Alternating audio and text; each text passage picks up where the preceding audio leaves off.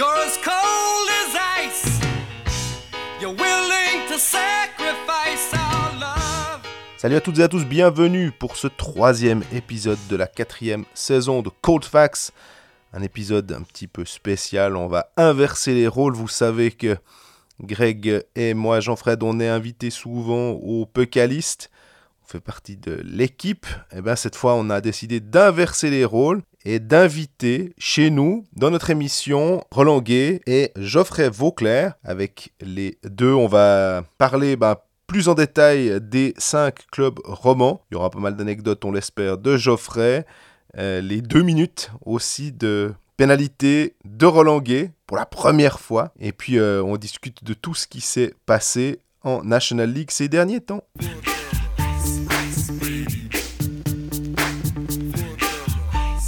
Salut, bonsoir Greg. Salut, bonsoir Jean-Fred, comment ça va? Mais ça va très très bien.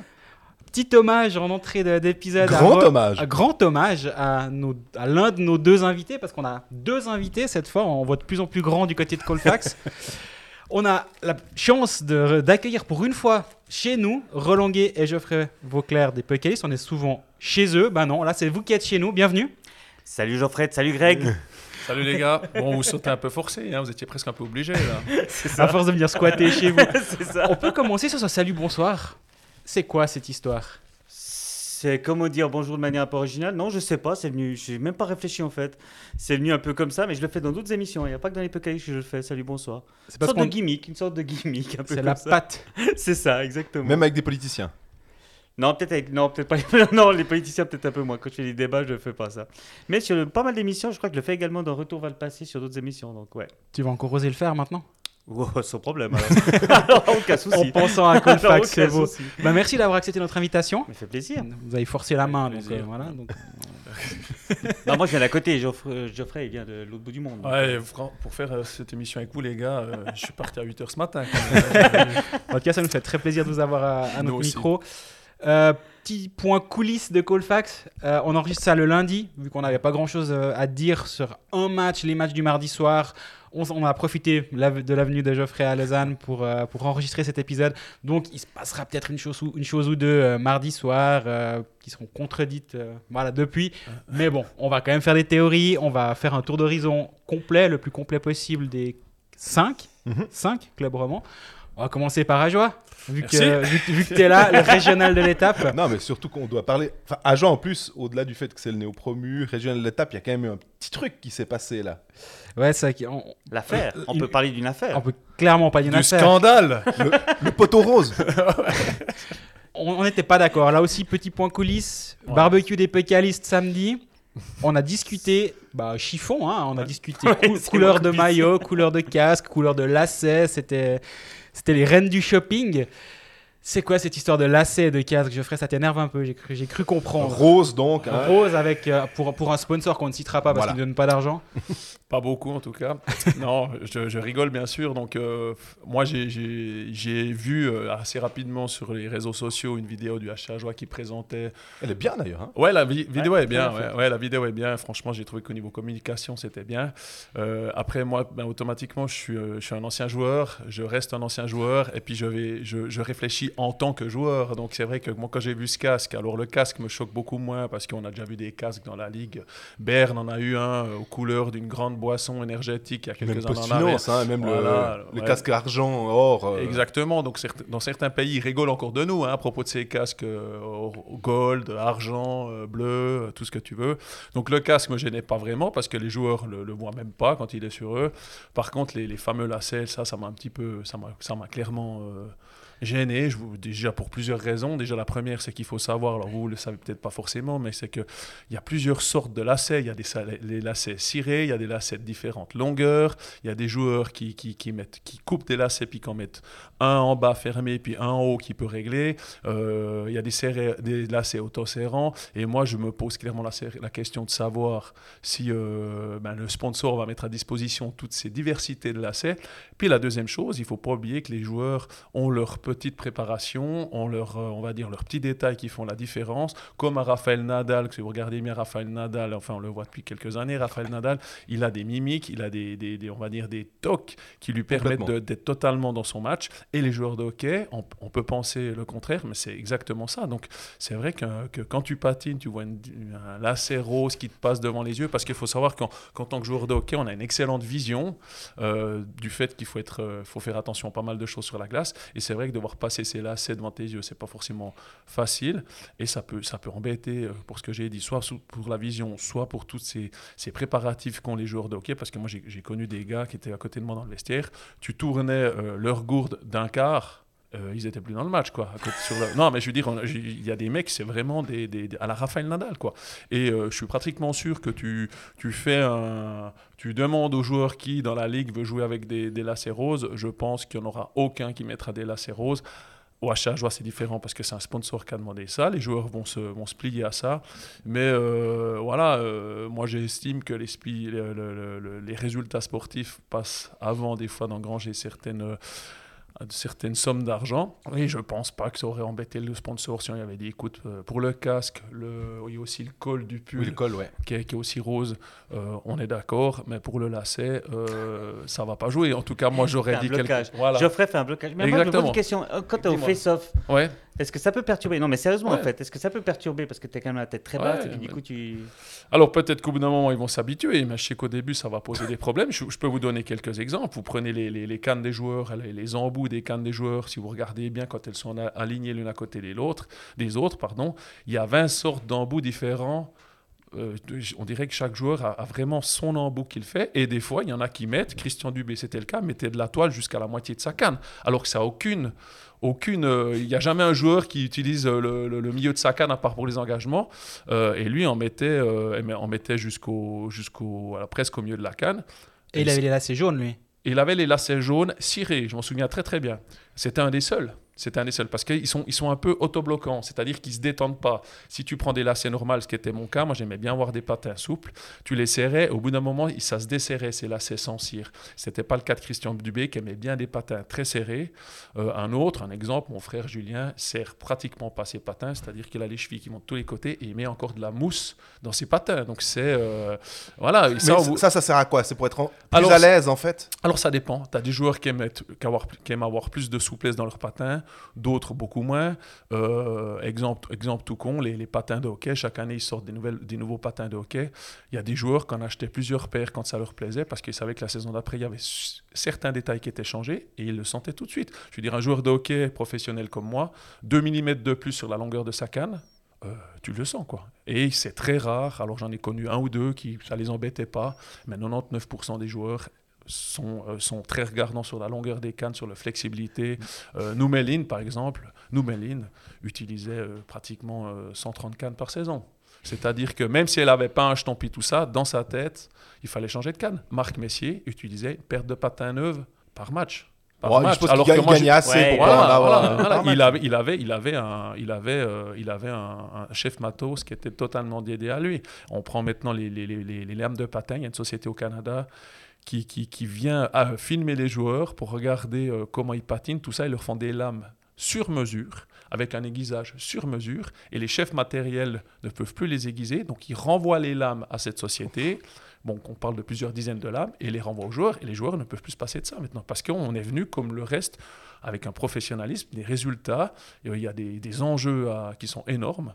Donc les mecs, euh, un joueur qui fait 10 goals ou qui en fait 30 en NHL, le contrat n'est pas le même. Donc les gars mettent toutes les choses de leur côté, quoi, toutes les chances pardon, de leur côté. Voilà, j'ai beaucoup parlé. Non, mais c'est euh, hyper Et intéressant. non, mais on est parti des lacets quand même aux patins fabriqués au Ouais, Canada. ah ouais, quoi. ouais, non, mais c'est pour expliquer quoi. Alors après, il y a des joueurs, ça les, ça les perdra- perturbera pas, pardon, mais d'autres, je suis sûr que 90%, euh, je vous dis, si on on fait un sondage dans la ligue, il n'y en a aucun qui, son propre chef, qui, qui dit Ah, ben moi je vais mettre des, des lacets roses. Quoi. Mais c'est les lacets de couleur ou c'est rose le problème? Parce que je, je- je me demande aussi si, si ces lacets étaient bleus, est-ce que vraiment on en parlerait? On en parlerait moins. Il faut savoir qu'on flashy est. aussi. Hein. Ouais, c'est moins flashy. là, Après, côté- euh, Alors jaune fluo. Mais il faut pas oublier qu'on est dans un monde aussi d'intimidation. Je veux dire, le hockey, c'est un monde d'intimidation. Je veux dire, si euh, personnellement, moi, quand je jouais, alors peut-être moins maintenant, mais je veux dire, avais des, à l'échauffement, tu avais déjà des regards ou des mots quand ils passaient à côté de toi, les mecs, ou un coup de canne sur les jambières. où tu t'arrêtes. Tu sais, il y a les fameux là qui font le stretching juste à la ligne Oui. rouge là. Mm.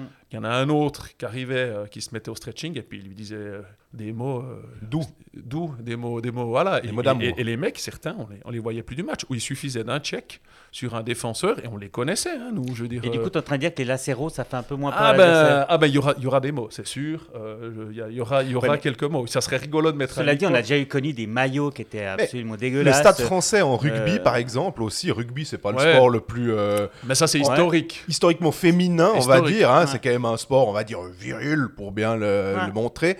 Rose, aucun problème. Ouais. La Juventus, le maillot de base de la Juventus en 1800, euh, fin, de fin de- du, du 19e siècle, c'était un espèce de rose un peu clair qu'ils ont réutilisé il y a, je crois, 5 ans à peu près. Puis les Italiens, au niveau de la, du, du- du- comment dire, de la mode, c'est pas les derniers. Donc ça. Non, puis il faut quand même souci. rappeler que Stan Wawrinka a gagné Roland Garros avec un short tout pourri quand même. Donc euh, franchement. Mais elle était euh, pas rose.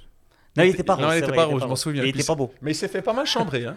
Mais le pas mal d'ailleurs, Il y en Ouais, a pas pas mal vendu crois qu'il aussi je pense que son sponsor était très content. Oui, Ouais. oui. Mais bien sûr. Puis Matos, je crois qu'il est au, musée de Roland Garros en fait, son, short, il est devenu vraiment célèbre. Quoi. Bon, Après, voilà, on est dans un sport, on va dire. Un musée peu- d'Ajoie, il y aura le lacet rose dans quelques années. Mais voilà, moi personnellement, je je, je, je suis pas fan du des lacets. Euh, ça va peut-être euh, rien changer, mais euh, je dis toujours, tu dois mettre toutes les chances de ton côté pour faire des résultats. Euh, surtout, ne jamais troubler tes joueurs avec des, des détails comme ça. Et, et voilà, si on pouvait parler en off avec certains joueurs, je pense qu'ils diraient la même chose que moi. Mais ça, bien sûr, c'est moi qui m'avance. Pour terminer ce point mode, euh, Ouais. petit moment le, le sponsor, confession. s'il nous écoute, il doit être assez content. Petit moment confession, euh, lorsque je jouais au foot en junior, on a eu notre premier sponsor en début de saison, c'était des aliments pour animaux. Ok. Et on nous a vendu qu'on aurait un sponsor pour le match d'après. Ouais, il y a- c'était il y, a il y a une autre époque. Fort longtemps. On était, heu- on était heureux d'avoir un sponsor, on a vu le maillot, c'était Rivaliment ou quelque Ouais. chose comme ça. Les, anim- des aliments pour animaux, on n'était pas très contents. Alors c'était des maillots très sobres, moches. Mais, mais le, le sponsor a, a- a eu un rôle dans, dans ma carrière de foot, je pense, c'est Bon. sûr. En tout cas, tu t'en souviens. L'équipe de ski en Et- gruyère, euh, c'était aussi un exemple aussi C'est de vrai. sponsor qui avait imposé un peu les Et là, le sponsor couleurs. est sûrement très content. Bref, ce HC à joie, on en Ouais, pense quoi Sur ça. la glace, hors lacet. Ah, Ça va être difficile. Je veux dire, euh, je vous en avais parlé euh, quand ils sont montés. J'ai dit, moi, ce qui me fait l'équipe, chapeau à eux, le coach, chapeau à eux, ils méritent de monter. Mais euh, quand tu montes en National League, il faut, il faut se professionnaliser, pas seulement sur la glace, mais en dehors. Et puis le, deuxième point, c'est bien sûr financier. Quoi. Je veux dire, quand on sait maintenant qu'Agen a un budget de 7 millions, on sait que certains clubs ont 3, voire 4 fois ça. Hein, on ne veut pas se le cacher. Alors, euh, ils ne vont, pas- nous le dire. Mais voilà, c'est, on n'est pas très loin de ça, de ces chiffres-là.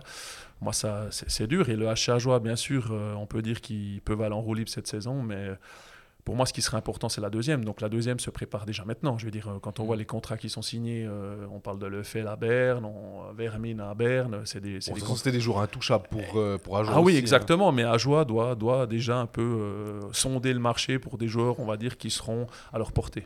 Mais médiatiquement, pour nous, c'est pas mal ça, C'est Roland. non génial. Non, mais c'est cool d'avoir une équipe remonte supplémentaire, bien évidemment. C'est génial d'avoir euh, euh, 13 équipes. Moi, je suis partisan d'une ligue à 14, donc on va dans la bonne direction.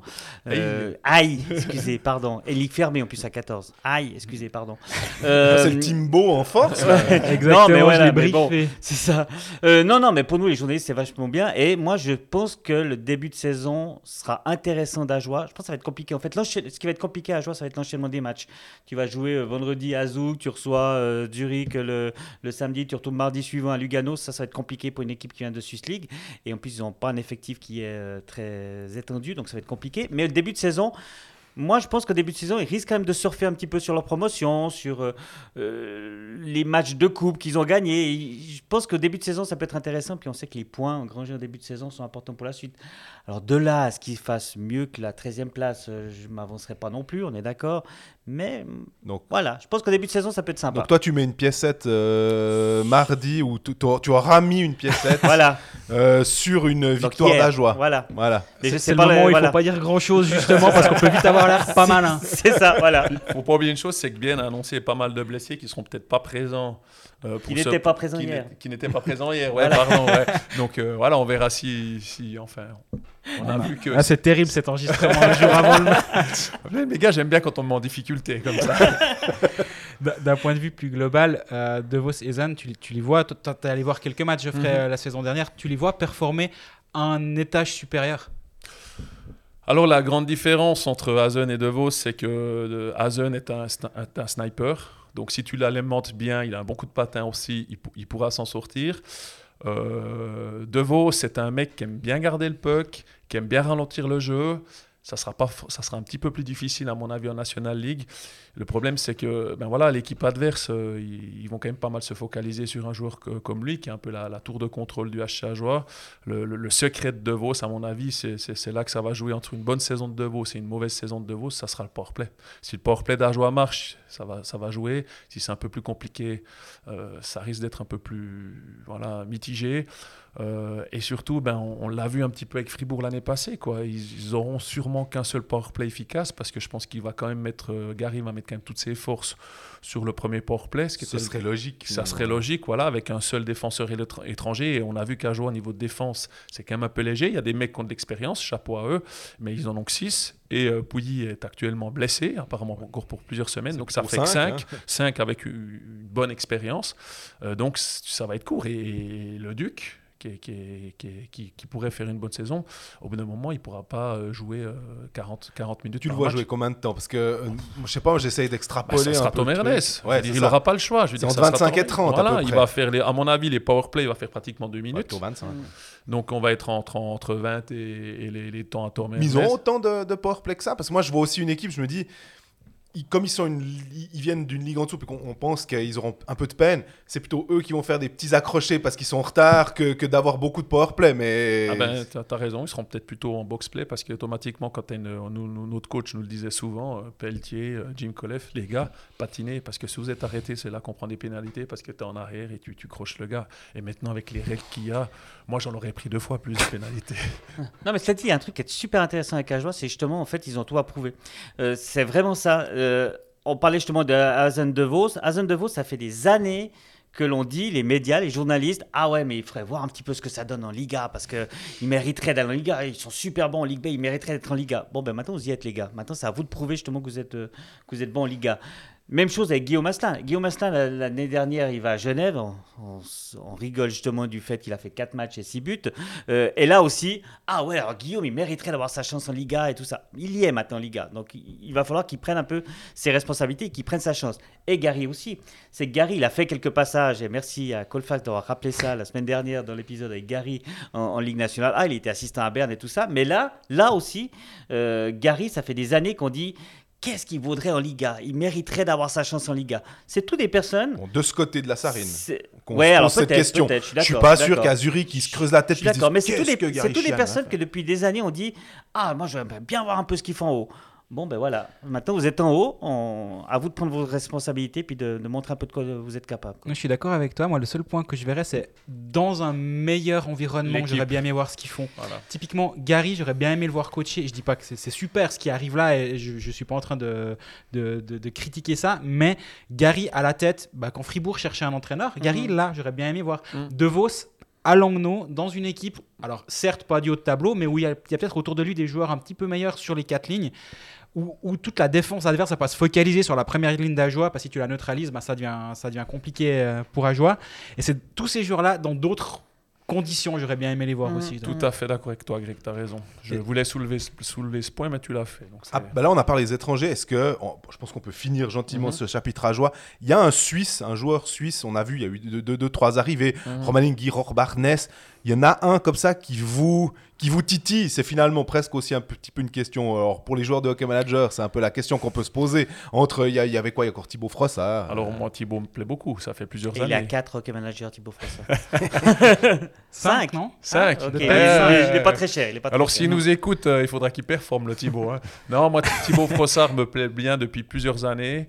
Euh, c'est un peu toujours la même chose. C'est un gars du cru, donc automatiquement il faut il faut faire un peu plus de résultats pour qu'on qu'on se dise ah mais il est, il est pas mal le, le, Thibaut. Et moi ça fait, je dirais que cette pile à coupe qu'ils ont gagné contre Davos, j'ai dit mais le Thibaut il a pris une autre di- dimension Euh, et je dirais que c'est un des meilleurs Suisses qu'ils ont à Joie.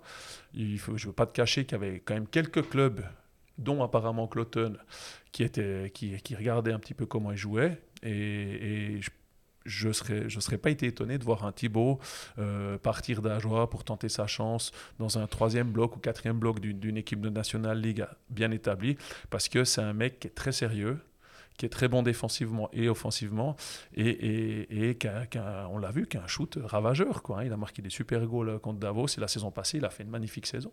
Mais à 5 millions, je sais pas. Est-ce que... Il a- ouais, il pris les gars ouais. A. Moi, je l'ai dans mon équipe Hockey Manager. Ah. Alors encore une fois, on, on est, on est lundi midi, ça va changer encore Ça peut 35 descendre fois d'ici mardi 19h40. Ça a changé du coup, j'en suis, sûr- j'en suis persuadé.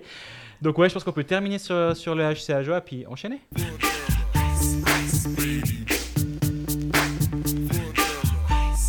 On passe à Bienne. Euh, bah, finalement, euh, on, on en avait, on en avait parlé bah, déjà il y a deux semaines. Euh, on n'était pas tout, tout, tout à fait d'accord. On n'était pas éloigné. Hein. Je ne les mettais pas 13e et toi premier. Mais toi, tu étais assez haut, Greg, sur, euh, sur Bienne. Et puis, moi, j'étais un- j'avais une petite réserve euh, Mhm. par rapport à ça. T'as changé d'avis? Alors, si bien s'est pris une tôle à Ajoa, oui. Euh, non, blague à part. Non, moi j'ai pas changé d'avis. Moi, je- moi j'ai toujours euh, un bon sentiment concernant le HC Bienne. J'ai vu que c'est une des équipes qui a, la- qui a le moins de, qui a, qui a les pronostics les plus, les plus différents à travers les, différents euh, journalistes Ouais. qui, se sont prononcés, même fans à gauche et à droite. Personne, j'ai l'impression que personne voit cette équipe euh, assez clairement. Enfin, Après, tu me diras, c'est difficile de voir Zug et Zurich autrement que 1 et 2, Ajoa 13. Bien, j'ai vu, j'ai vu des 4 comme des 10 ou 11. Puis effectivement, moi, je suis plutôt allé voir assez haut. Moi, j'aime bien cette équipe, j'aime bien ce qui a été créé. euh, co- comment Moser a été remplacé. Je pense que Leuf va très bien faire le job. Euh, Radgeb est en année de contrat. J'imagine qu'il va faire une superbe saison. Là aussi, OK Manager, il est à 10. Je pense que Radgeb va jouer euh, quatrième attaquant toute la saison euh, sur, sur sa ligne. Ça peut très bien se En passer comme à moins 4 pas du tout. match. Voilà. et et moi, moi j'aime bien offensivement, il y a du talent sur quatre lignes qui pourraient être diluées. Et il y aura un cinquième étranger qui va être engagé. De ce que j'ai appris, ou peut-être ce sera fait entre temps, on verra. Ce serait plutôt un centre qui va être capable de jouer à l'aile et non l'inverse, comme imagine dans un premier temps. S'il trouve un, un centre qui est capable de, de bien défendre, qui est capable de- d'amener cette assise défensive là, ça peut. Moi j'aime bien et le retour de Turminen, c'est à double tranchant c'est à double tranchant. On l'attendra un peu comme euh, le Messi euh, ap- après son année, la- l'année euh, ratée avec l'élimination en pré-playoff. Ce sera tout mis sur le doigt à Leuenberger si ça se passe bien maintenant, mais peut-être pas. Et il y a pas mal de choses intéressantes à suivre du côté de Bienne, mais, mais oui, moi je les vois toujours, je crois, quatrième dans les pronostics d'avant-saison. Je te laisse t'avancer, ouais, non, Roland. J'ai je- beaucoup parlé avant, donc. euh, Le quatrième, je trouve très optimiste en fait pour Bien en fait, mais moi je les vois dans les dans les playoffs. Je vois plutôt autour de la 5-6e place en Mm. fait, avec des playoffs directs, parce que je pense que Lugano est pas mal en fait. Enfin bref. Mais Mais euh, mais ce qui sera intéressant avec Bien en fait, c'est justement comment est-ce que l'intégration des nouveaux joueurs se fait, et puis le retour de Tormenen. Comment est-ce qu'on fait le retour de Tormenen Euh, Parce qu'il y a quand même cette espèce de pendant une année, il s'est battu, s'est battu contre le cancer. Heureusement, il a réussi à, vaincre cette, maladie. Et du coup, maintenant, il revient un petit peu, justement, euh, avec une sorte d'auréole, en fait. C'est le retour de l'enfant prodige à, à quoi. Et du coup, euh, ça peut être bien. Là aussi, en début de saison, je disais ça avec joie, mais là aussi, en début de saison, ça peut être bien.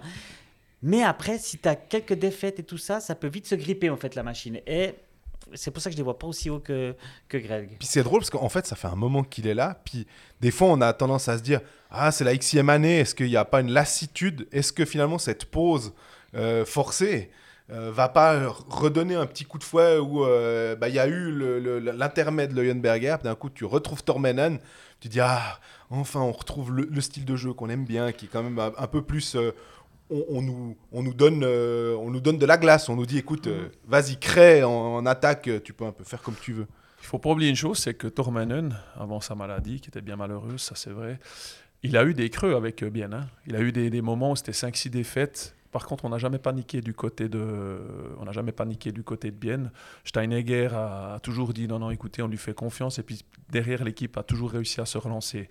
Moi, il y a quand même une grande incertitude, c'est le gardien, Von Pottelberg, parce qu'on on sait que l'année passée, euh, début de saison, à l'image de l'équipe, très difficile. Après, il est, il est, il est, il est mieux revenu, Mhm. bien mieux revenu, et Ça sera quand même déterminant. Quoi. Le, le- ce qu'ils ont dans les goals, ça, ça sera important. Euh, moi, je pense qu'Elien Pop euh, n'est pas euh, le deuxième gardien qu'il y a euh, à Lausanne, par exemple, parce qu'à Lausanne, est-ce qu'il y a un deuxième gardien? On sait pas trop. Quand même, Zurich, euh, ils ont aussi deux gardiens qui sont bons. Euh, Fribourg, Abera, il il Pottelberg. Il débute mal la saison, c'est vrai, mais il faut se rappeler aussi la pression de malade qu'il avait sur les épaules. Le mec qui remplace Jolan Siller, qui était l'un des meilleurs gardiens qu'on a eu depuis des années. Change de métier si t'aimes pas la Ouais, pression. mais ce que je veux dire, c'est que le gars, il était quand même, il fallait, il fallait qu'il se mette à sa place. Et Ah du coup, ouais. il il- cette saison, il a pu se mettre à sa place. Et là, le début de saison va être moins compliqué que celui de l'année dernière. Il a beaucoup moins de pression et du coup, il va être un peu plus serein quand même. du fait que du fait qu'on dit que cette équipe, euh, à l'image de Greg, a mis ça un peu en quatrième position, moi je les ai mis un petit peu comme toi, 5 6e, euh, il y a quand même un peu, il y a quand même un peu de, voilà, je veux dire, on les attend, hein, ils ont fait quand même quelques jolis transferts. Grossman, euh, moi je m'excuse, mais c'est un très très bon grand transfert. Les étrangers, euh, voilà. Il est avec ses deux copains. Il est avec ses deux copains. euh, Kunti et Brunner. Kun- Kunti et Brunner, qui se connaissent très très bien. Euh, deux étrangers en défense, un cinquième étranger. Je veux dire, il y a quand même de la pression du côté de Bienne. On va pas accepter que Bienne circule entre la 8 et la 9e place. Ça, ça va être clair. hein. Je veux dire, moi, euh, voilà. Et, et, et un gardien solide, euh, tu peux avoir la meilleure équipe du monde. Si ton gardien n'est pas solide, c'est- dur. Et l'année passée, Von Pottelberg a pris des, des buts euh, plus que douteux au début. hein, des trucs entre les jambes, premier poteau. euh. après, il s'est vraiment bien repris. On l'a prolongé, à, on l'a prolongé de deux ans. C'est très très bien. Moi, je pense que c'est un bon gardien. Mais il est encore jeune. Il faut pas l'oublier. quoi. Il y a le grand nom du côté du HCBN dont on n'a toujours pas, on toujours pas prononcé, c'est Gaëtan Haas. Ouais. Euh, déjà, ça vous a surpris le, retour de Gaëtan à, à Bienne Non, parce qu'il avait annoncé qu'il voudrait un jour revenir à, à Bienne. Et puis, euh, Bienne avait besoin d'amener un grand nom comme ça, comme, euh, comme Fribourg l'a fait avec Berra ou Diaz. euh, Genève l'avait fait avec Omar ou euh, l'ont fait avec Phil Poula. Donc ça, je trouve que c'est très très bien pour Bienne. Alors, ils ont mis le paquet. hein, je veux dire, Gaëtan, il, il aime bien Bienne. Mais ville. moment, voilà, il faut, il faut, il faut aussi que le, que le, que le contrat suive. Alors, c'est un, c'est un très très bon contrat. Voilà, ben lui aussi, il aura énormément de pression, mais je pense qu'après deux années à Edmonton, la pression, tu sais gérer. Maintenant, moi, je trouve que c'est une super belle signature parce que c'est un des meilleurs attaquants qui est, qui est en Suisse. Mais ça fait du bien, en fait, ce retour de Ouais. Haas à Bienne. Ouais. C'est-à-dire que dans ce monde du hockey business, où on parle beaucoup de sous, on parle vraiment. euh, là, d'avoir le gars, alors, je suis d'accord, il est sûrement très bien payé à Oui, Bienne, on oui. va pas se faire de soucis Ouais, pour j'allais te dire, tu te. Non, non, mais non, mais il y a quand même, il y a quand même le côté. J'ai envie de revenir à Bienne, puis j'ai envie de m'investir pour Bienne, en fait. Et moi, j'aime bien ça, en fait. C'est plus le côté clubiste que tu Ouais, mets en avant c'est finalement. ça. C'est ça. Et du coup, euh, moi, j'ai- j'aime bien ça. Mais une nouvelle fois, je pense qu'il il, il- il va pas être à la rue, on est d'accord. Non, non, je pense que ça va aller, d'accord. Mais il- philosophiquement, moi, j'aime bien ça, en fait. Ça me plaît. Je te rejoins assez. C'est vrai que quand il y a des- ce genre de joueurs qui reviennent en Suisse, on se dira tout le temps bah, il va aller à Zug, Zurich, Lugano ou Lausanne maintenant de temps en temps. Mais on n'aura jamais Bienne qui, qui, qui rapatrie un joueur à la force de, dans la force de l'âge. En plus, il a 29 ans, il signe un, un long et gros contrat, mais il est encore dans son prime, on va dire. C'est ses meilleures années et il les passera à Bienne. Et moi, je suis assez, assez de ton avis. Et je, je rejoins aussi ce que dit Jean-Fred. Il n'est pas payé en cacahuètes, il n'est pas payé en amour Non. du maillot, il est bien payé. Il a, je, je suis sûr que. Non, mais il aurait été bien payé dans d'autres clubs Ex- donc, exactement. euh, Et, mais, mais on n'est pas en train de dire il a, il a préféré le maillot à l'argent. Je pense qu'il a, il a fait en sorte que son contrat soit très Ouais. bon. Il est très long et il a son après-carrière, enfin son après-carrière qui a été, euh, qui a été assuré du côté de Bienne. Bref. Il n'est pas à plaindre, mais il, a, il aurait pu choisir Zurich, Zug ou peu importe qui. Et non, il, il est revenu à Bienne et c'est vrai que c'est assez, assez appréciable. Mais je trouve qu'on a quand même un, un côté. Est-ce que c'est euh, une sorte de mythologie du championnat de Suisse où on va tout le temps donner. On va dire, ah bah Lugano, euh, ils ont trop payé. euh, Zurich, finalement, Andrighetto vient. Ouais, mais c'est normal, c'est un Zurichois. Puis on, va être un peu plus. euh, on, va un peu être. euh, ouais, on, va être moins euh, véhément à, travers ça. Et puis quand c'est d'autres clubs, euh, bah, on aura tendance à être un peu plus piquant sur le truc. Alors que là, bah, c'est bien. Alors, on a un côté presque un peu gentil avec eux, comme si ça venait de, je sais pas, de, de l'histoire du club. Alors, il y a un historique, c'est que pendant des années, il n'y a, pas si longtemps que ça, il y avait quatre clubs qui dominaient le championnat financièrement. Voilà, Zurich, Lugano, Berne et puis Davos. Je veux dire, on, passe le cachet. Euh, Qu'est-ce qui a changé la dynamique de ça? Eh ben, C'est les rentrées d'argent, les rentrées publicitaires, les rentrées de, personnes, le catering, donc les restaurants, avec des nouvelles patinoires. Pourquoi euh, Zug est de- devenu Zug? C'est parce que, bien sûr, il y a une, une personne qui a mis de l'argent. Mais, mais il ils ne sont aussi- pas fait critiquer. non, il y a une Hein? nouvelle. Ah, mais moi, ça me cri- je critique nullement bien. Bien, euh, j'ai trouvé que c'était super qu'ils aient une nouvelle patinoire. Ils ont pris une autre dimension. On peut prendre Lausanne, c'est la même chose, et Fribourg, c'est exactement la même chose. Est-ce que il y a 10 ans en arrière, on aurait pu signer un Diaz? Mais t'oublies clairement. Rien que déjà à cause des, des infrastructures. Je voulais dire, il y a deux ans même. Ouais, il y a deux ans, voilà. Mais moi, tu vois, je suis. récente. Voilà, exactement. Mais je veux dire, euh, quand on entend les salaires, alors moi, c'est totalement mérité. hein, je le dis clairement. J'ai je- j'ai aucune jalousie à- par rapport à ça.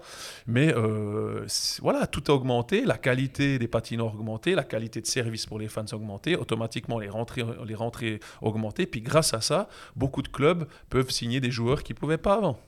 D'ailleurs, ça me fait penser, parce que tu, tu lances sur le, le- Ouais. le- le sujet euh, salaire, c'est assez tabou.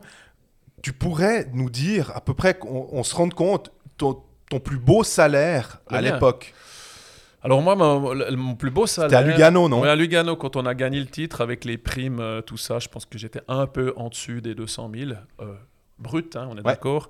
Et puis la moyenne était entre 150 et 180 brut de, ma carrière. Euh, voilà, j'ai aucun, aucun problème avec ça. J'ai très très bien vécu. Moi, moi, ma priorité c'était de jouer au hockey. J'ai eu deux trois fois des offres un peu supérieures, mais je, veux dire au bout d'un moment, il y a quand même. Alors on parle pas de 50 000 balles supérieures, mais j'ai préféré euh, rester, euh, en l'occurrence une fois à Fribourg parce que je me plaisais bien là-bas. Puis, que, voilà, je veux dire, c'est- un petit peu comme. c'est pas comme As, mais je veux dire, il y a, y a le salaire et puis il y a plein d'autres choses alors, quand tu arrives à un certain âge qui rentrent en compte. Et, ça, c'était. Non, non, les salaires ont, ont doublé, voire triplé, mais moi, ça me pose aucun problème que des joueurs gagnent maintenant 700 000 Complètement. francs, 800 000 francs, parce que. On va pas se le cacher, il y a des banquiers qui gagnent bien plus que ça, jusqu'à 65 ans, les doigts dans le nez, et puis, et puis, et puis, et puis on, personne n'en parle. Donc il faut, il faut aussi un petit peu des fois calmer, calmer les ébats des gens, mais ça fait partie des discussions. Quoi. Mais, mais cette euh, volonté justement de baisser les salaires, de mettre un peu la pression sur le, on va dire sur le, le- le défenseur suisse de 23 ans qui va forcément être bien payé, voire trop payé parce que la concurrence est beaucoup plus rude. Tu la comprends aussi? Mais d'un côté, les clubs viennent pleurer que les salaires sont trop hauts. Moi, ça me fait vraiment rire parce que je veux dire, c'est les, c'est les clubs qui donnent ces salaires aux joueurs. Je veux dire, c'est pas que le joueur vient puis met une- un pistolet sur la tempe du directeur sportif en disant écoute, moi je veux 700 000 francs, autrement je viens pas. Je veux dire, ils peuvent nous dire tout ce qu'ils veulent. Quoi. Les Lausanne a fait des très belles signatures, mais ils ont payé. quoi. Et, et ça, c'est un facteur qui a fait aussi que les, les- que les salaires augmentent. Lausanne a distribué en tout cas distribué des très très bons salaires. Et voilà, ben, ils ont les moyens qu'ils le fassent, tout ça, parce que si c'est pas eux, les autres joueurs vont, vont partir, vont partir à, à Zurich ou ailleurs. Et, clairement, euh, je veux dire, Lugano, avant ça jouait entre ces 3-4 clubs, eh ben, clubs comme Lugano maintenant doivent payer peut-être un peu plus pour réussir à attirer certains joueurs. Pourquoi? Parce que les infrastru- infrastructures de Lugano sont moins bonnes que dans d'autres patinoires. Et moi, Sauf Fazzini, qui, comme il est du alors coin, le FAD, alors, c'est un gars du coin, ouais, je veux dire, euh, voilà, c'était c'était pas vraiment une surprise que le FAD... si- 5 si- ans, hein, c'est ça 5 ans, alors après ils ont mis aussi le paquet pour le garder. Ouais, ouais. Euh, voilà, puis tu dois aussi réfléchir comme un As, c'est quand même une image, un joueur comme ça dans ton équipe. As, c'est- c'est c'est le gars du coin, Fadini, c'est le gars du coin à, à- à Lugano. Donc ça t'amène quand même une plus-value pour les sponsors, pour les fans.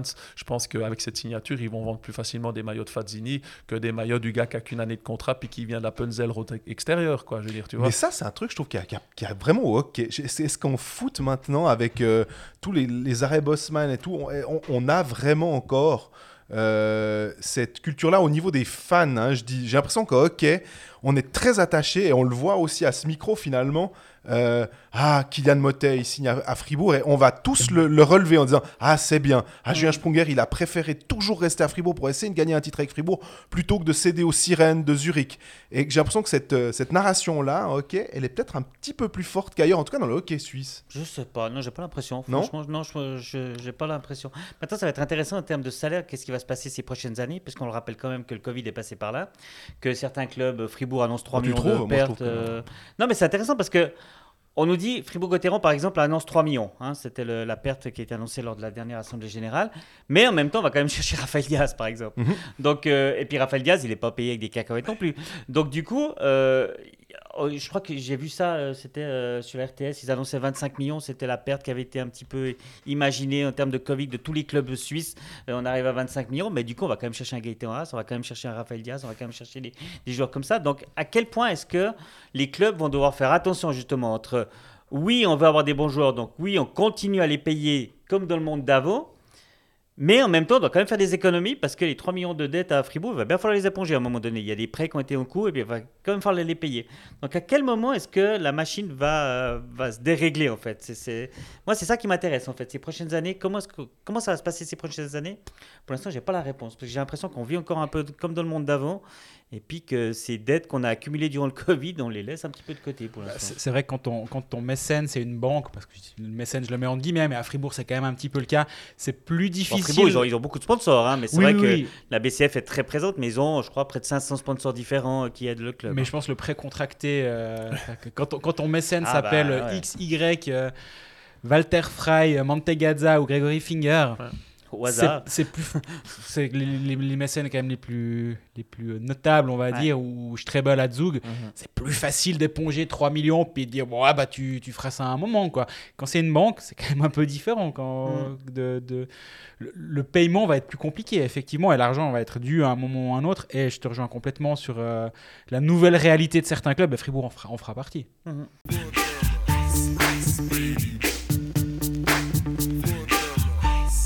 Transition digne des Pécalistes, C'est beau.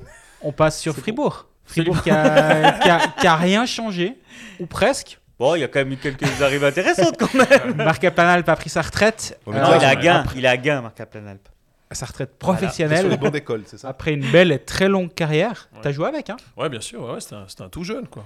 J'ai fait subir un peu des bisutages au Marc. Il y avait son frangin aussi qui était là, Sandro. À l'affaire, non? Ouais. Je crois que c'était l'affaire, son prénom à lui. Ah oui, oui, l'affaire, ouais, c'est à cause de lui qu'on n'a pas fait les, les playoffs, ouais, parce qu'il n'avait il pas le droit de jouer euh, contre Zug. On s'est qualifié pour les playoffs, c'était une très bonne mémoire, Greg. On s'est qualifié sur Ah les, pour les playoffs contre Zug, un match à Zug, je m'en souviens très très bien.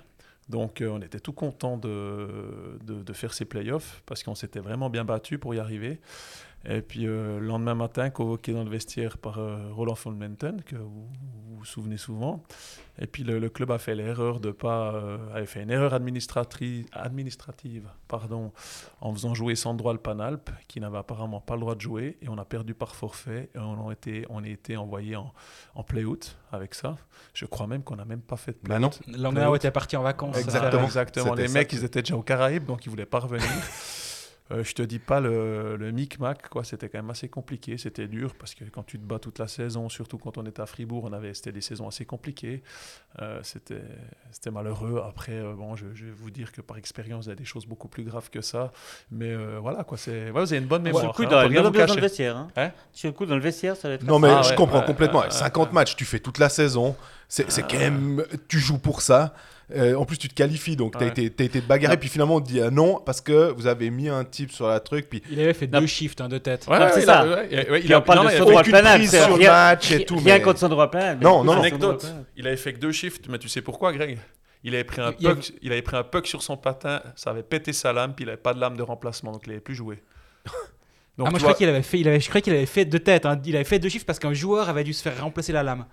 Ouais, il y a un truc comme ça. Il me semble qu'il s'est fait péter la lame. Lui, il s'est fait péter la lame et puis il a plus plus rejouer. Ou un truc comme ça. Bon, bref. Donc, tu vois, ça joue. ça joue. Tu vois, on parlait de matériel. Mais Avant, oui. ça joue à pas Ouais. grand chose. Maintenant, ben, on prend le matériel. Les mecs, ils ont des lames de rechange, euh, tac, tac, qui en deux clics, ils te changent ça. Donc, pour noter l'évolution des salaires et aussi l'évolution du professionnalisme et matériel. Donc, c'est vrai que, ouais, ben, vous, avez, vous, avez, vous avez bien fait vos recherches. Moi, j'ai j'ai pas une aussi bonne mémoire que vous, quoi, pour ces trucs-là. Bah ouais, finalement, tu t'en souvenais. Ouais, quand ouais, on t'a ouais, lancé ouais, sur le truc, ouais, tu fais ah ben oui. Tu sais, c'est- Donc, un, un euh, âne se souvient toujours quand il était battu. quoi. Et du coup, effectivement, pour remplacer Marc Planalp, Raphaël Diaz, le compte, Ah, tu présentes ça comme ça, toi. bah, poste pour poste, c'est Oui, le cas. c'est vrai. une belle Et plus il le remplace par Diaz et Doufner pour être sûr Ouais. de bien remplacer Marc Planalp. Et Euh, David Ebicher aussi. et David Abicher, mais il jouait pas. Donc, Non, euh, c'est vrai. Voilà. Euh, ça va être intéressant au passage, petit aparté, de suivre euh, David Abicher à Rapperswil, Ouais. vu que Rapperswil aura des jeunes. Ils ont Wardou, ils ont surtout Baragagno Ouais. qui va vouloir jouer du powerplay. Et Bicher il va devoir signer un long contrat à Rapperswil. Ça, ça va être très très intéressant de le voir là-bas. Et Le, le premier Fribourg-Rapperswil. En fait, il le challenge aussi. hein. Oui, oui.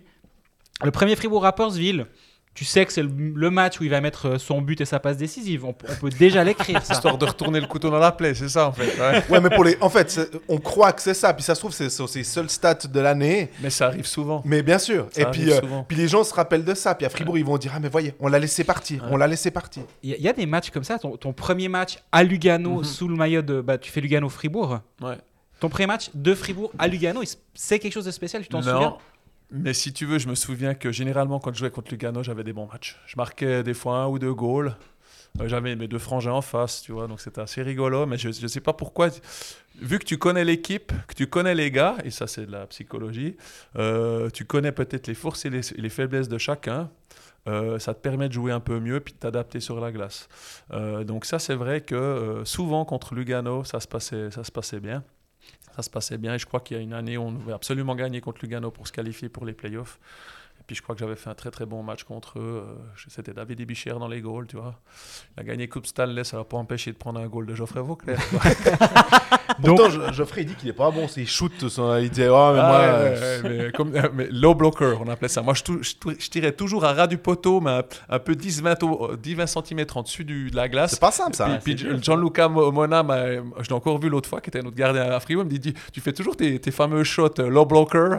Et puis je dis Ouais, ouais, c'est- c'était très efficace. Mais maintenant, avec la, la- les gardiens qui ont augmenté de volume et puis, la, puis ces nouvelles cannes, si tu regardes bien, le 80% des shoots, c'est c'est dans la lucarne, hein, parce que c'est là que les gardiens arrivent à moins bien boucher le- leur angle. Quoi. Mais dans le temps, c'était, c'était, c'était, ça marchait pas trop mal. Quoi. avant de, de penser à cette saison ou avant les Ouais. premiers matchs amicaux, moi je me disais, bon, bah, Fribourg, euh, bah, finalement, ils se sont certes renforcés, mais ils sont devenus un tout petit peu plus âgés, forcément. Ouais. hein. Bah, tu me diras tous, vous me direz tous les autres clubs aussi, hein, mais, mais ils étaient pas, c'était pas l'équipe la plus jeune de la ligue, on va dire, de loin pas. Euh, et du coup, j'étais assez, pas pessimiste, mais je voyais plutôt 6-8, on va dire. Et après les 4 matchs Ligue des Champions, 4 victoires, assez convaincants, défensivement très solides. Je suis en train de me demander, est-ce que j'ai pas été un peu négatif avec cette équipe? Tu es toujours plus intelligent après. hein, je veux dire, nous, on, est- on doit s'a- on doit s'avancer, hein, Roland, je veux dire, euh, sur les, les, les, les- les pronostics qu'on a, un peu comme vous, hein, je veux dire. Bon, de manière défensivement, je veux dire, c'est quand même la, c'est la méga classe. Non, mais tu as un gardien qui est top classe. Mhm. Tu as ta première ligne de défense avec Gunderson, la deuxième ligne avec Raphaël Diaz. Tu as une bonne base quand même. hein. Ouais, Franchement, ouais. je pense que c'est, à mon avis, une des meilleures défensives du pays. Quoi. Enfin, c'est vraiment c'est du très très lourd. Donc c'est vrai qu'au niveau de la défense, ça, ça va être cool. Euh, Moi, je voudrais juste entendre, parce que du coup, j'en profite, euh, je- je- puisque je suis là. Euh, Brodin, Greg, qu'est-ce que tu as contre Brodin en fait? Parce qu'il y a une semaine, quand j'ai, quand j'ai demandé en fait l'équipe type au consultant, T'as vu comme il a retourné ça contre tac, toi? c'est ça. Ouais. Euh, non, il y a une semaine, quand j'ai demandé, quand j'ai l'équipe type au consultant, j'ai demandé si, qui c'est que vous verriez déjà dans les tribunes. Alors, il y en a qui ont mis Robert Mayer, comme Geoffrey, qui a mis Robert euh, Mayer, ou bien Svoboda, comme a mis euh, Jean-Fred.